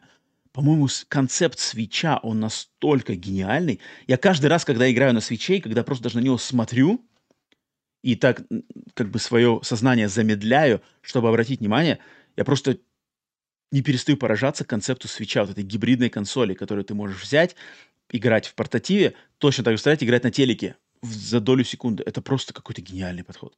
Это Nintendo со- совместила и свою портативную всю историю, и свою стационарную историю в одном устройстве. Это просто какой-то сумасшедший, я не знаю, как они додумались. Это очень круто. Поэтому чат, э, обращаюсь к чату или кому-то еще, если у вас какие-то мысли по поводу будущего Nintendo, следующей их консоли, мне интересно на самом деле у вас услышать. А, Безымянный пишет, обычно Nintendo не изгаляется, когда дела идут хорошо. Ну, блин, дела хорошо, очень хорошо шли с Wii, и они ого-го как из, изгалились с Wii U. А, дела просто шикарно шли с Nintendo DS, и они, ну, решили помудрить с 3DS. А, вопрос в том, в чем они могут побить концепцию свеча. Вопрос, скорее всего, нужно ли побеждать концепцию свеча. То есть они могут ошибиться. То есть тут как бы есть на самом деле опасность, риск, что да, концепция может быть у них есть, а стоит ли рисковать сменой вот этой концепции, если всем так нравится Switch? Черт его знает. Это дилемма, это очень интересно. Я очень жду. Я надеюсь, что в этом году мы все-таки это получим, потому что, блин, то, как это делает Nintendo. Так, я вижу, что э, железный продюсер Иван Каверин нас э, в Дискорде выходит. Так, ну давай тогда, Вань, я тебя запущу, если ты хочешь что-то там высказаться. Окей, вижу его. Так, давайте запускаю железного продюсера подкаста «Сплитскрин» Ивана Кверина. Так, и Ваня, приветствую, ты на мьюте, но ты на подкасте. Приветствую, приветствую. Привет, привет. Как а... дела? Добрый вечер. Все отлично. Да вот хотел, да, по поводу свеча поговорить. Так, давай, давай, давай. Ну, смотри, я, э, в принципе, следил тоже за всеми этими слухами по поводу свеча. Угу. Э, я не думаю, что Nintendo уйдет куда-то там, во что-то иное, да, там, уйдет опять сценар там или еще куда-либо. Скорее всего, они останутся в концепции свеча, потому mm-hmm. что, объясню, было очень много слухов в плане именно железных слухов о том, что у NVIDIA разрабатывается как раз-таки, ну, точнее, не, разрабатывается, а уже есть новый mm-hmm. ARM-процессор, mm-hmm. который будет, во-первых, по новой архитектуре 3 нанометра, ну, это уже последние моды, скажем так. Uh-huh. Но самое интересное, э, этот ARM-процессор будет э, на архитектуре uh-huh. Ada Lovelace. То есть это на, э, на этой же архитектуре разработаны видеокарты 4000 серии RTX. Окей, okay, окей, okay, понял. это, есть... это мне что-то говорит. То есть, э, ну, в принципе, по мощности они будут очень даже неплохи. Однако, тоже там по многочисленным слухам понятно, что это не подтвержденная информация, никому это, никто это говорить не будет, Индия и все дела, что в портативе Switch будет выдавать 1080, то есть будет uh-huh, уже uh-huh. Full HD в портативе. Uh-huh. Но вопрос в 4К в, в этом Док-станции это... Mm-hmm. Да, док-станции это очень вряд ли. Хм. Да, даже с учетом, что это будет какой-то там супер-пупер э, ARM-процессор от NVIDIA, ну, вряд ли он вытянет 4К. Нет, ну это учетом... на самом деле это, это не критично, учитывая, что Nintendo никогда вообще в, мощ, в мощности не двигались. В принципе, мне кажется, это не, не так критично, на самом деле. 2К ну, будет. Слушай, ну, да, да даже нет, даже если будет э, в док-станции 1080 и 60 кадров, я думаю, что это, блин, всем хватит за глаза. Поклонникам аудитории Nintendo точно хватит за глаза, они вообще не парятся по этому поводу. Поэтому ну, ну, слушай, Зельду в 1080 запустить, ну, это шикарно. Я вот играл на эмуляторе в 4К, вообще прекрасно смотрится. Угу, угу. Не, ну понятное а... дело, что какой-то какой апдейт должен быть. У, ну, скачок в железе-то тут, понятное дело, что должен быть. Но... Да, в любом случае. Самом... Только, ну, знаешь, я был, скажем так, слегка огорчен угу. этими слухами в плане того, что я хотел бы видеть Switch э, в портативе, угу. скажем так, ну, на обычном железе, да, x86. То есть я хотел посмотреть, что Nintendo может сделать с этим железом. То есть текущим, ну, я имею в виду те же handheld, которые сейчас выходят, там те же Rock Ally, к примеру, да, и так далее, и так далее. Потому что ну, там тоже очень много интересных штук-то, ну, в плане именно с железным. А если совместить очень интересное железо, не будем вдаваться в подробности, mm-hmm. и плюс изощренный мозг японцев из Nintendo, это mm-hmm. могло бы быть просто феноменальная штука. Слушай, а мне знаешь, что интересно тебя спросить? Да. Вот у тебя э, железо это понятно, железо там э, технические штуки это да, ладно. А вот у тебя есть какая-нибудь, ну просто даже какая-нибудь сумасшедшая самая идея, вот что бы Nintendo потенциально могли бы э, придумать еще как бы с концептом свеча, то есть какую фичу они могли бы добавить у тебя есть? Я просто ломал голову перед записью подкаста, я ничего придумать ничего толкового не смог. У тебя есть что-нибудь? Может, вдруг у тебя есть какая-нибудь идея? А, смотри, ну, даже если затронуть мобильный рынок а, и, и вспомнить а, не так давнюю моду на складные смартфоны, mm-hmm. а что, если Switch скрестить с 3DS? Только это будет не два экрана, а один. То есть ты его свернул, положил, и все, и все а, хорошо. то есть типа как это Samsung Flip? Да, вроде называется. Flip или fold. Они, не, fold, есть fold, и flip. Есть и, Нет, есть. flip тоже есть. То есть flip это как ракушка, а fold он как книжка раскрывается. А, вот. точно, принципе, точно, точно, Да, точно. если это будет как fold, э, это будет, мне кажется, интересно. Блин, ну учитывая ценник этих, этих телефонов, мне кажется, это, это не подходит Nintendo. Сколько нам, тысячу долларов? Ну, я не знаю, сейчас он, наверное, дешевле стоит, но на выходе... Да нет, сейчас, сейчас это дешевле. Ну, слушай, ну Nintendo-то вся... всяко не, не на консоли зарабатывает. Это прикольно, это прикольно на самом деле, потому что mm. э, аспект э, вот этой, э, с, как это называется, блин, складывания, нача, начавшийся mm, с Game Boy да. Advance SP и, блин, DS, это круто, да. да. И Switch это точно не хватало. Если бы Switch можно было пополам, значит, за, захлопнуть, и он уменьшился mm. бы вдвое, и закинуть его в карман, да, опять да, же, да. без опасности для экрана, это супер. Я что-то даже, кстати, не подумал по этому поводу, ведь на самом деле есть же сгибающиеся экраны. Это круто. Да. Блин, я, конечно, правда, почему-то не думаю, что это будет. Ну, хотя черт его знает, это же чертова Nintendo. Я помню, когда анонсировали ну, да. DS, это же, это же была дичь тоже. Типа два экрана, ни хрена себе. Не, ну ладно, Прикольно. как бы ни, хр- ни, ни хрена себе, это еще как бы ладно, да? Но вопрос, зачем это? Ты, ты сначала понять не можешь. А потом, в принципе, ну, как бы, работает же. Блин, Все играют, слушай, мне нравится. Всем, всем нравится. Мне нравится то, что ты предложил, мне нравится. Я бы хотел захлапывающийся свич, это точно. Это бы для меня было просто... Но... Не, ну, блин, тупо, даже такой же свич, все, ну, просто он захлапывается. Это было бы круто. Ну да, почему бы нет? Ну, слушай, там если даже углубляться в, в последние технологии, с учетом того, что это, э, грубо говоря, все делается в Китае, там можно и, и натянуть концепты растягивающего экрана. Вполне себе. То есть ты играешь, допустим, там где-то, я не знаю, в, ну, в поезде там и так далее, да, у тебя нужен маленький экран. Ты если играешь дома, ты его раз растянул, у тебя экран побольше. То есть, грубо говоря, у тебя был 16 на 9, ты его раз растянул 4 на 3, к примеру. Uh-huh, Тоже uh-huh. Как, как вариант. Ну, это, скорее всего, из разряда моего бреда, но все-таки складывающийся экран, я думаю, что это будет ну, поинтереснее. Складывающий экран круто, мне нравится эта идея. Не знаю, насколько она ну, реальна, но черт его знает. От Nintendo можно ждать но, чего угодно. Но если будет складывающийся экран, возникает вопрос, куда прятать стики? Вот в чем вопрос. Ну, типа, может, они если... отсоединяешь их, а они как бы... Я фиг знает. А смысл? А зачем тогда? Нет, ну просто если это будет утопленные стики, это будет неудобно.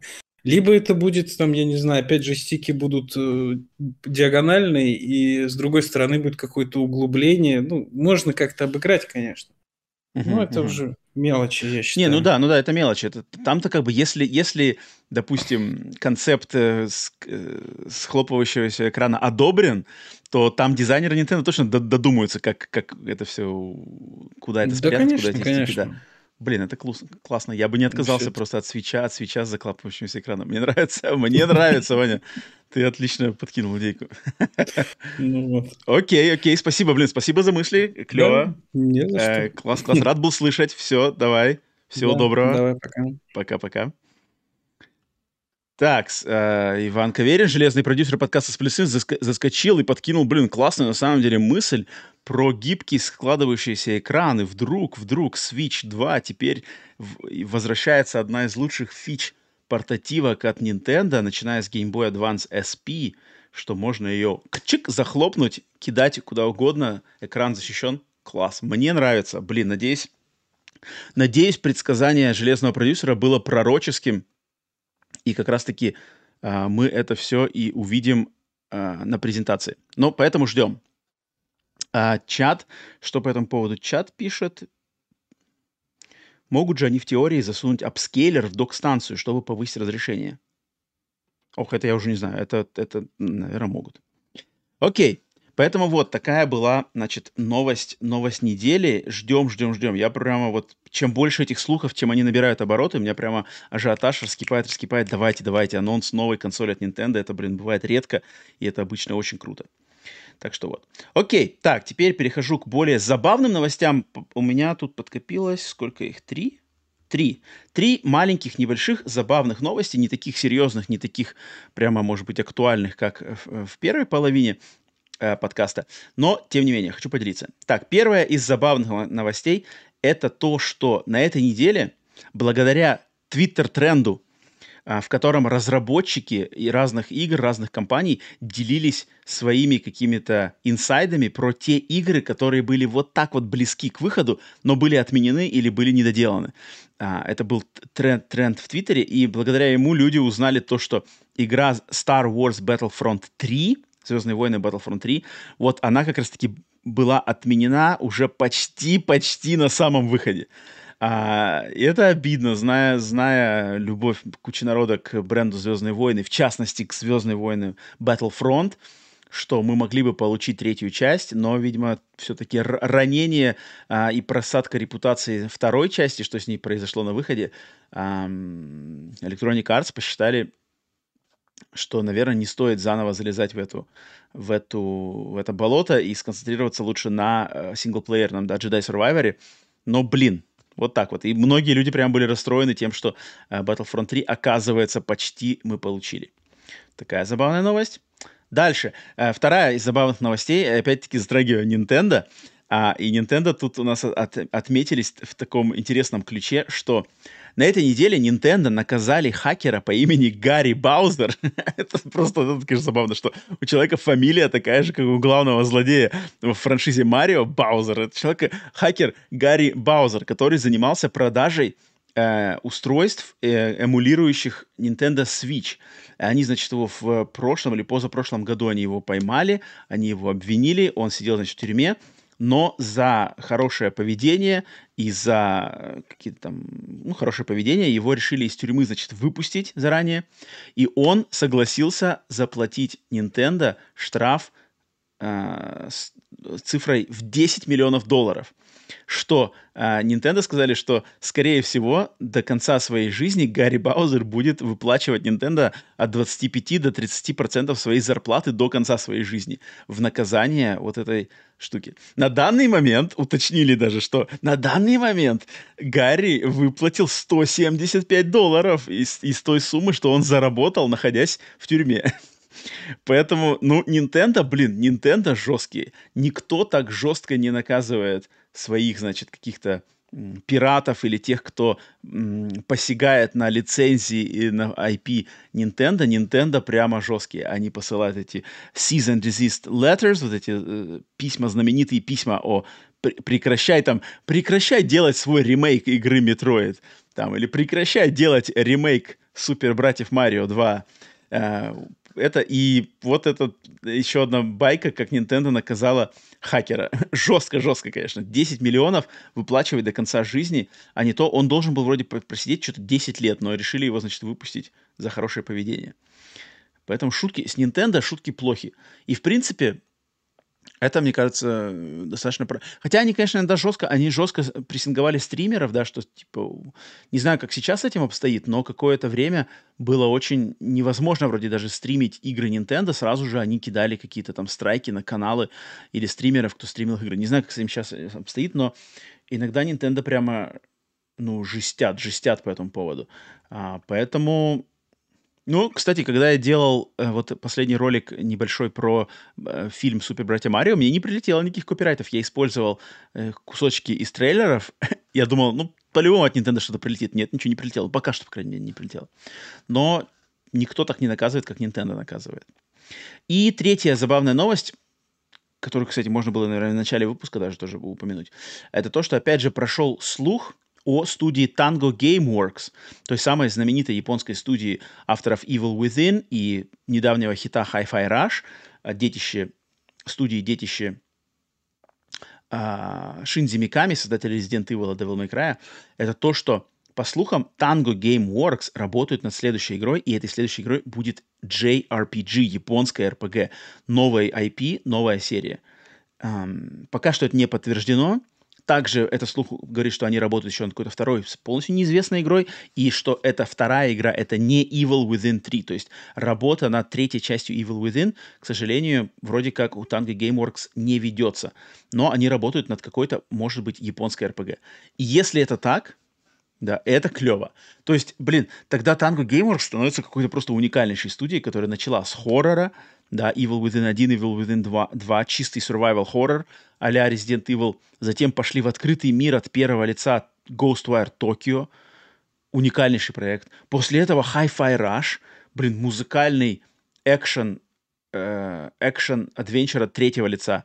И теперь, получается, их пятой игрой будет японская RPG? Это жесть.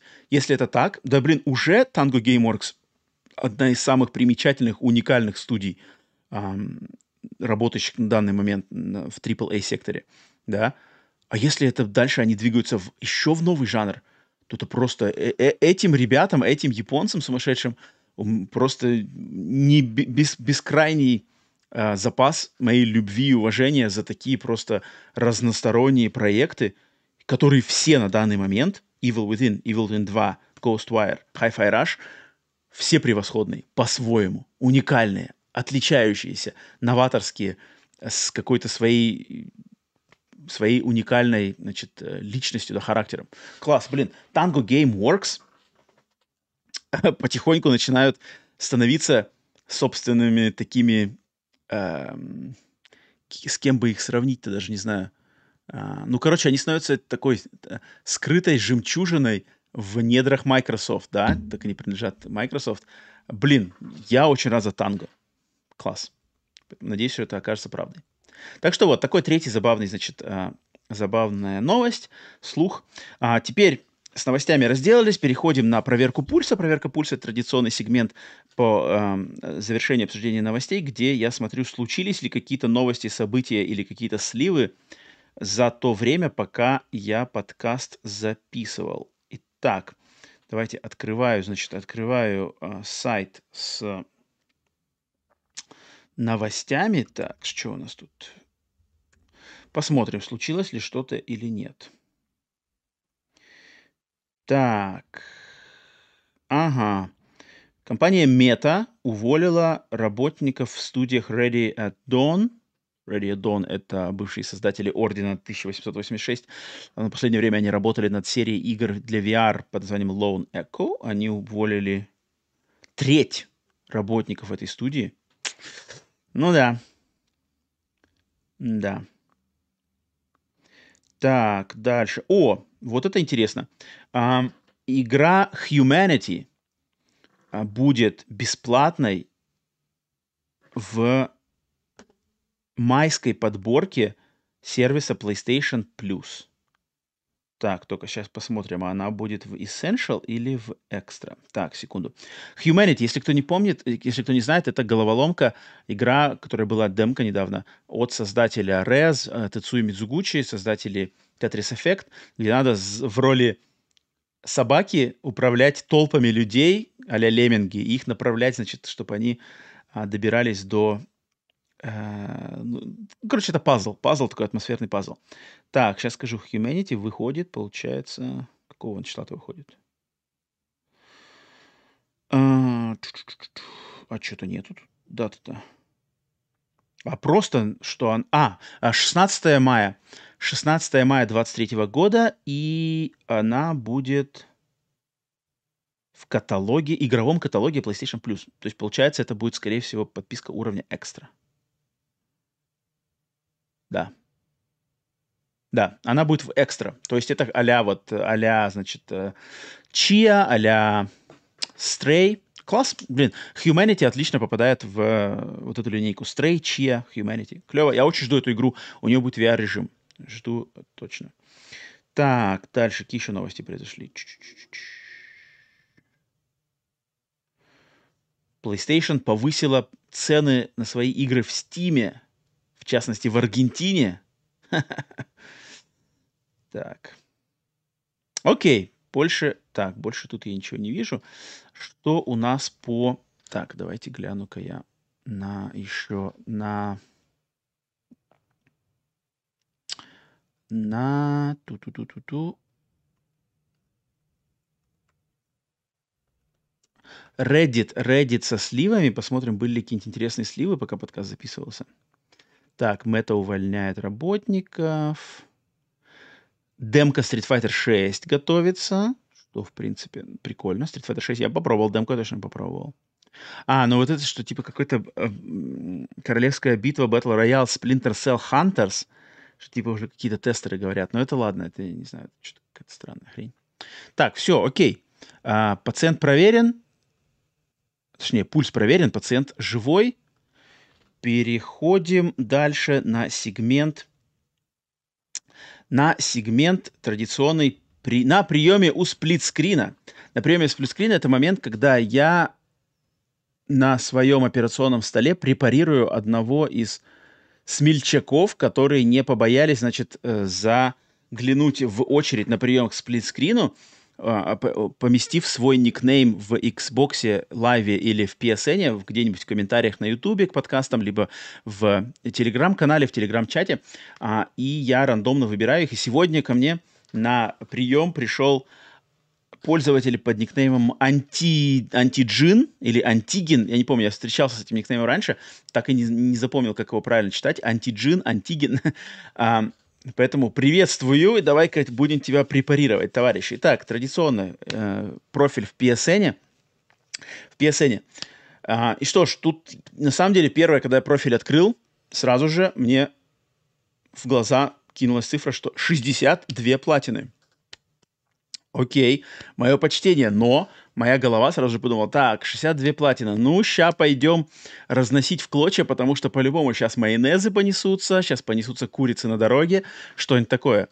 Но, к моему удивлению и к моей радости ошибаться, а, нет, 62 платины, и все 62 платины, ну как на подбор. Просто обалденнейшая подборка платин. Правда, они из там пятилетней давности вроде человек давно, как бы в последнее время антиджин не увлекается платиной, я не знаю по каким своим причинам, ничего в этом плохого нету, но 62 платины он накопил, и они все просто великолепные, просто великолепные. Когда я смотрел список этих платин, они просто кидались. Там платина Резоган, э, Far Cry 4, Sports Champions 1 и 2, это игры для PlayStation Move, где надо с помощью вот этих мувов надо было играть и на камеру в спорт, и я играл там в пинг-понг, обалденные игры. Okami HD, обалденнейшая игра, ответка Sony Зельде времен PlayStation 2.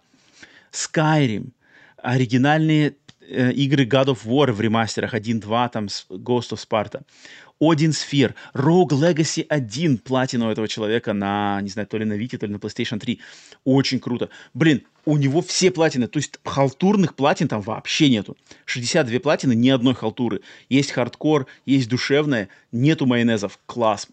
Мое почтение. Антиджин, 62 платины. Понимаю, что в последние несколько лет как-то а, либо не стало времени заниматься выбиванием платины, это совершенно нормально, но послужной список такой, и все, тут уже как бы, тут уже а, все заслуги получены, все важное сделано. Это круто.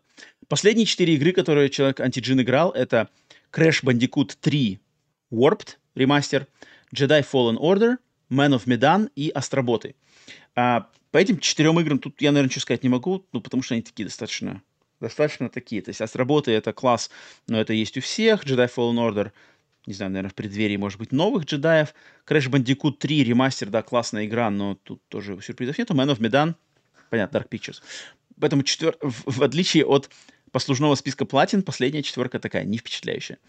А, но что, самый первый трофей, первая игра в списке тоже классная. Killzone 2. Фух, аж в каком-то там 2010 году. То есть человек, блин, человек со стажем, человек с опытом, человек с толковым подходом в 2010 году э, трофей Killzone 2 на PlayStation 3 классно. Очень-очень заслуженно. Но есть несколько нареканий. Нареканий.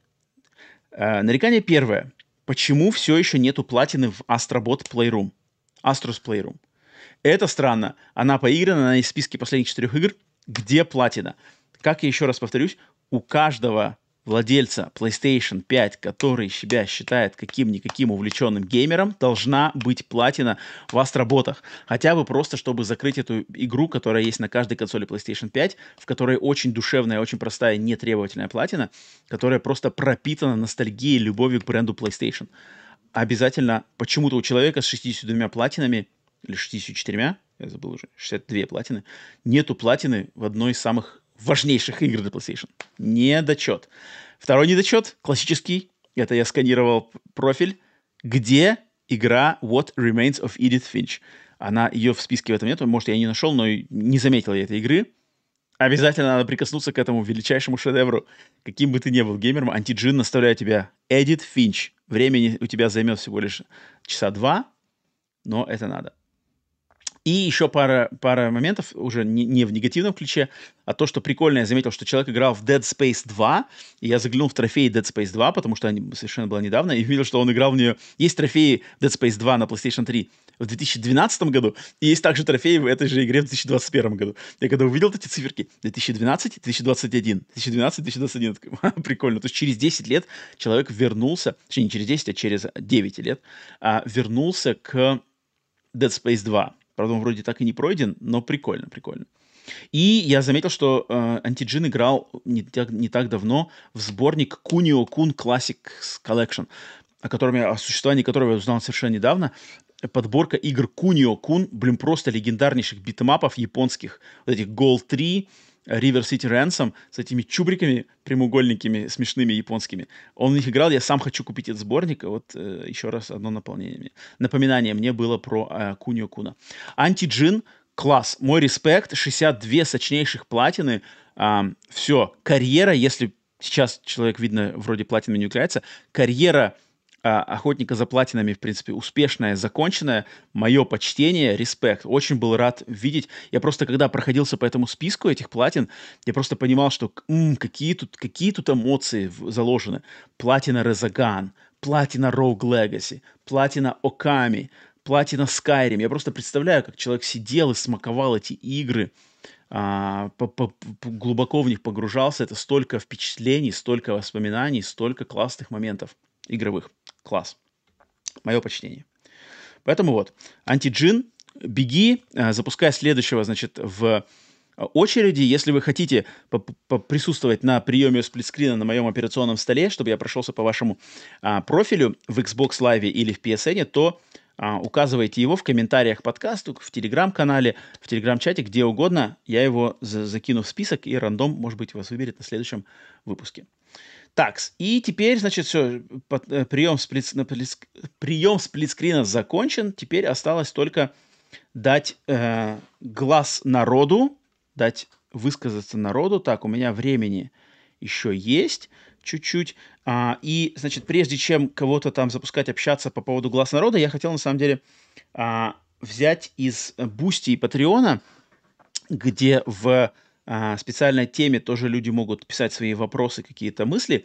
И Сергей, а, Сергей, а, который поддерживает подкаст Split Screen на Boosty, как раз-таки написал, он написал целый список разных вопросов, но, Сергей, если ты слушаешь сейчас, то там вопросы, на самом деле, очень классные темы. Я думаю, большинство тех тем, которые там упомянул, я их хотел бы вытащить даже в глаз народа, который прилюдный, который в стрим-формате. Там потому что можно пообщаться прямо очень много интересного и по поводу пиратства, и по поводу, а, значит, э, демо-версий ты там предложил. Класс, я их не буду вытаскивать сюда в обычный выпуск, я их лучше бы приберегу для стримового формата «Глаз народа». Но один вопросик все-таки, если ты их взял, и вопрос ты э, задаешь такой, полезны ли торренты для ознакомления с играми? Да, то есть это вот эта э, извечная формула, когда люди говорят, типа, ой, я сначала спирачу, скачаю, если игра понравилась, то потом я ее куплю. И вопрос, ну, тут подход какой? Как я это вижу? Опять же, люди разные, то есть, естественно, если с легальной точки зрения, то это как бы пиратство. Тут даже вопросов нет. То есть, с, с законно легальной правовой точки зрения это пиратство, это делать нельзя, это делать не стоит. Тут даже обсуждать нечего. А, но если взять больше этическую а, сторону, да, моральную сторону этой проблемы, и, кстати, в подкасте с Дэвидом Яффе мы говорили тоже по этому поводу, а тут, конечно, идет больше, наверное, каждый случай надо а, рассматривать отдельно, да. То есть, если человек там, да, у него как бы, если бы были деньги или там была бы хорошая ситуация, то он бы купил, даже на торренты не, не смотрел, потому что торрент это заморочки, удобнее всегда купить, или там какие-то другие способы. У него был бы легкий способ и возможность купить игру, он бы никогда бы ее не, то, не торрентил, но по каким-то независящим от него причинам ему сейчас приходится ее торрентить, и при любой возможности он ее купит, и это, естественно, все зависит от его совести, Окей, да, можно как бы понять такую ситуацию и, в принципе, понять. Ну, все зависит, конечно, от совестливости этого человека. Если же человек торрентит там и как бы все из этого топит, и как-то это, а, а, ну, например, говорит, что я куплю, на самом деле ни хрена не покупает, там, торрентит игр 20, а из них покупает одну, и потом отмазывается, что, ой, мне не понравилось, не то.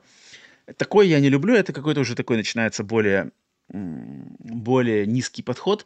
И, но на самом деле, даже сам факт торрентов, я, я лично, не знаю, я никогда не торрентил игры в таком, не пиратил игры в таком ключе.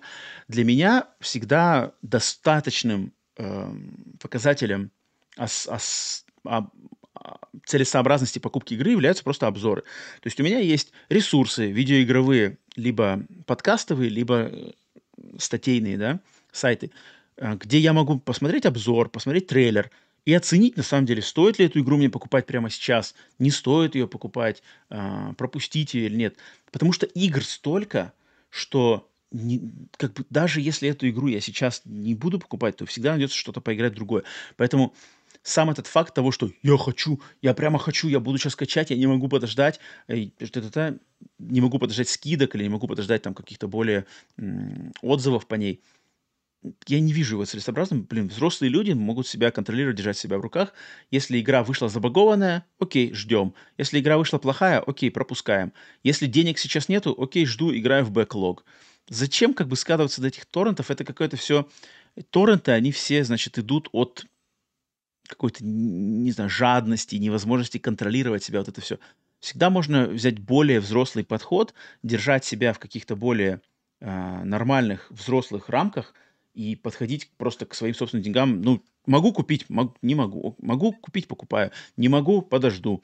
А, не знаю, хорошее, нехорошее, почитал обзор, посмотрел трейлер, посмотрел там, может быть, стрим. Окей, решил, покупать, не покупать. Все как более быть рассудительным. Просто пойти и скачать торрент, это такое, ну, как бы оно без, безответственный поступок, что ты просто идешь по легонькому пути, да, по скользкой дорожке.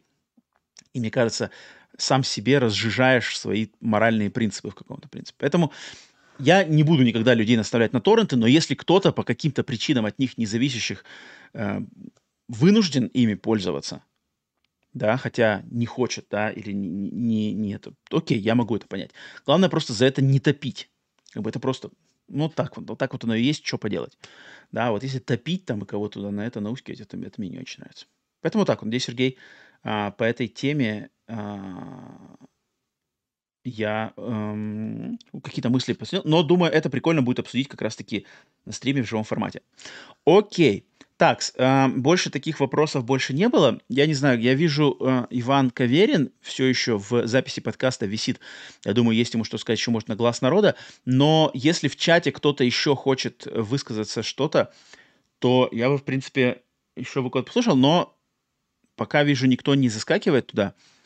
Поэтому, ну давай, Ваня, если у тебя есть что-то интересное, так, у меня по времени, ну по времени, окей, чуть-чуть есть. Давай тогда, Ваня, я тебя запускаю, э, снова Иван Каверин возвращается на подкаст. Не знаю, с чем он в глаз народа, какую он тему принес. Надеюсь, не слишком железную, но давай так, сюда и мьют. Окей, Вань, ты снова на подкасте, теперь в рубрике «Глаз народа» с мыслями. Да, давай, рассказывай, что хочешь обсудить. И снова привет. Слушай, я вот э, сегодня наткнулся на одну новость. Мне прям, с учетом того, что я вот только сегодня закончил всю трилогию Shadow Warrior, так. И сегодня увидел новость о том, что завтра Devolver Digital анонсирует какую-то новую игру. Mm-hmm. Okay. И да, был твит по этому поводу, и мне понравилось, просто хотел отметить э, Devolver Digital именно в части пиара, как они умеют играть со своей аудиторией, ну, ну в хорошем смысле играть. Давай, давай. Там были очень, очень много комментов о том, что там будет такая-то игра, будет сякая игра. И просто там один из э, от, ну, комментариев мне прям понравился. Это же Hotline Miami 3. Они такие, ты совершенно прав, это именно Hotline Miami 3. Молодцы, молодцы. Да, и, вот, и вот там каждый, кто отвечает э, на этот, э, на этот твит, ну, предлагает какой-то, а может быть это вот эта игра? Говорит, да-да-да, ты совершенно прав, это точно эта игра. Ну, стебут. Просто... Да, да, да. Ну, молодцы. Ну, добрый степ, да, мне прям понравилось, и просто хотел отметить именно Devolver Digital и вообще серию Shadow Warrior. То есть uh-huh. я, я вот лично сам э, посоветовал бы поиграть в эту игру, в эту даже серию игр тем, кто соскучился по Serious Sam, к примеру, или вот таким вот шутером. А, блин, очень клевая игра, очень эмоциональная в плане геймплея. Uh-huh. Вот, Слушай, а, поэтому... а, ну-ка, расскажи да. ко мне побольше, потому что я проходил Shadow Warrior первую часть. Um, она мне понравилась, я проходил на PlayStation 4, она была клевая, достаточно даже хардкорная, я помню, там последний босс был да, такой, да, да. такой жесткий достаточно. А, но вторую часть я не стал играть, потому что я помню, там был какой-то то ли рогаликовский элемент, то ли что-то там связано с рогаликовским или, или рандомом каким-то. Там как-то не, не, там было не просто сюжетная кампания, как в первой части, а, не, не, там... Вот, вот скажи мне, там... пожалуйста, поподробнее про вторую и про третью часть. А насколько они отличаются от первой? Смотри, ну, первая часть, да, ты, если ты ее знаешь, она была полностью линейная. Uh-huh, А, во второй части они добавили такой, знаешь, небольшой, э, не сказать, что это открытый мир, то есть там большая карта, есть основные сюжетные задания, есть второстепенные, э, второстепенные задания. Uh-huh. А, ты, соответственно, за каждое задание получаешь там дополнительные деньги э, на прокачку там всего и вся. И, в принципе, там ничего такого там рогаликовского я там точно не нашел. Хм. Есть некоторые испытания, которые, соответственно, тоже открывают э, способности самоцветов, которым... Вот это вот, кстати, мне жутко не понравилось. Угу. Там просто очень большая куча всяких самоцветов, всяких улучшений для оружия, там на 10% урон, тут быстрее перезарядка, но уменьшается там скорость. А, может, вот, вот, вот, вот, наверное, вот этот момент меня толкнул, наверное, вот этот лутер, лутер-шутерский момент, вот. Вот, вот на самом деле... Да, да, а, я перепутал. Ну, он, он не настолько, знаешь, надоедливый. То есть он есть и есть. Там ты бегаешь, угу. проходишь, а, потом по-моему, в середине, что ли, или ближе уже к концу игры, а, у тебя открывается наковальня, и ты можешь там их соединять. То есть, если у тебя там большая куча всяких там ширпотреба, да, всякого разного в плане этих самоцветов, ты их можешь соединять и получать что-то больше.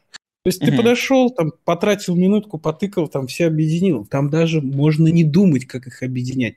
Поначалу я думал, там, а, здесь улучшается там стихийность, стихия огня. А, надо, значит, вот с этим лучше соединить. Тут получится там повыше, побольше. Да вообще пофиг, можно просто брать, объединять и все. На это можно как бы, ну, пропустить. Мне это... В минус я это точно не запишу. Угу. Вот. Окей. А, но а третья, третья часть... часть да. Тре... Вот только что закончил. Блин, очень прикольно, но она такая же вот... Как, я, я просто не, не знаю, как это правильно цензурно выразить. Ну-ка. Но она безбашенная, скажем так, немножко.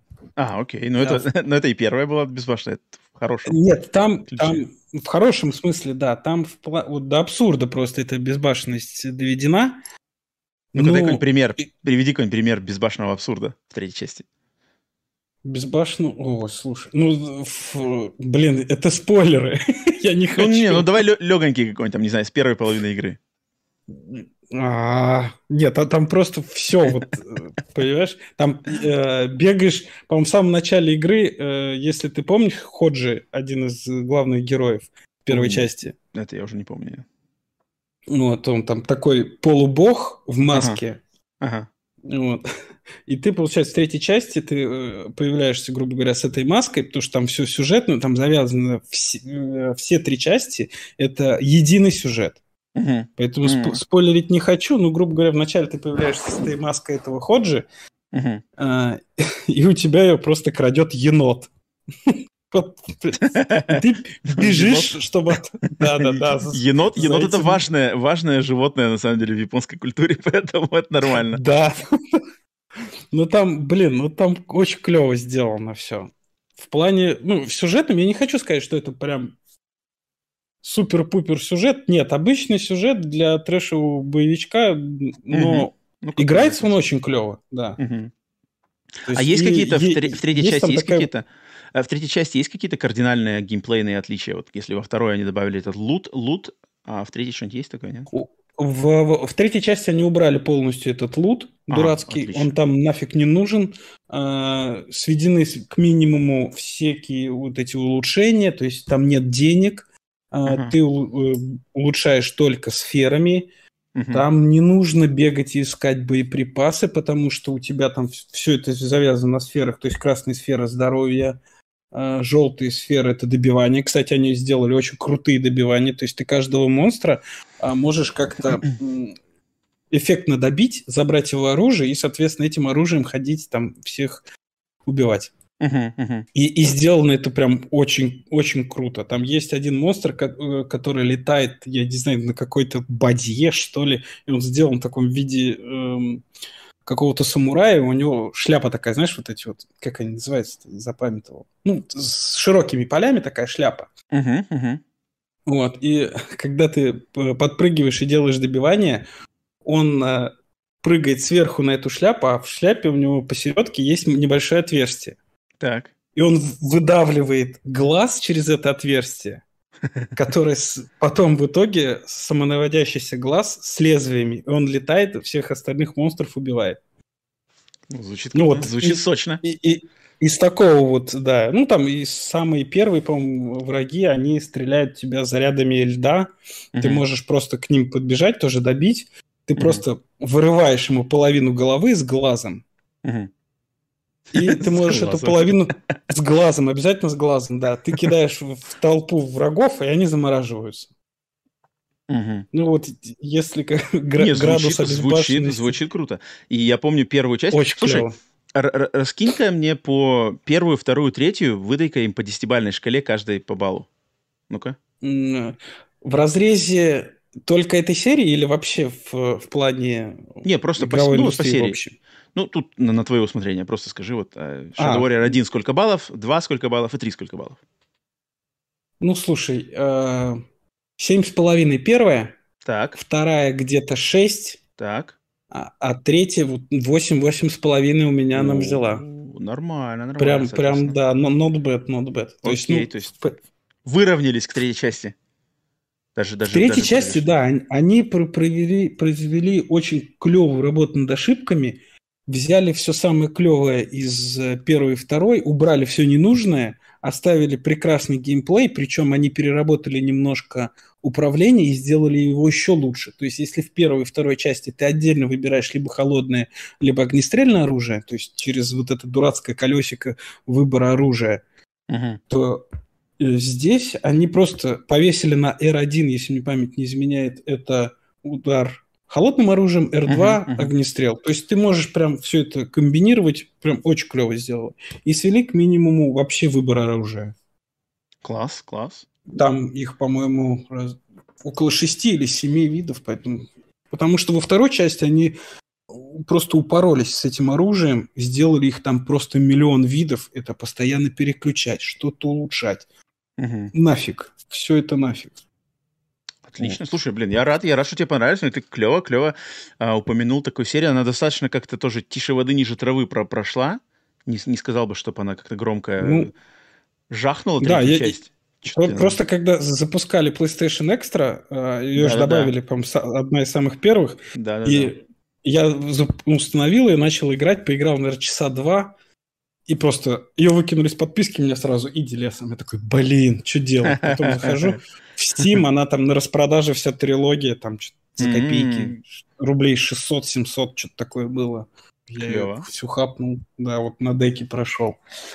Очень ну клевая вот, игра. Ну, ну и вот, думаю, люди... кстати, ну-ка, ну-ка. Да, э, по поводу Hotline Miami, я просто вот кто не играл, обязательно поиграйте. Это великолепнейшая вещь. Я считаю, что это ну, одно из произведений искусства в плане таких вот, я не знаю, ну, это не твин-стик шутер, это какой-то больше головоломка, скорее uh-huh, всего. Uh-huh. Так и есть, да. Да, и... Я думаю, после четвертого Джона Уика у этой игры появится. При, приплыв аудитории должен быть. Ну, я, я надеюсь, потому что это ну, очень прикольная игра, и я очень надеюсь, что будет когда-нибудь все-таки третья часть. И по-моему, у них летом должна быть еще какая-то презентация у девелоперов. Ну вот Hotline Miami я бы выделил первую часть больше, потому что вторая часть, мне кажется, она послабее, чем там немножко...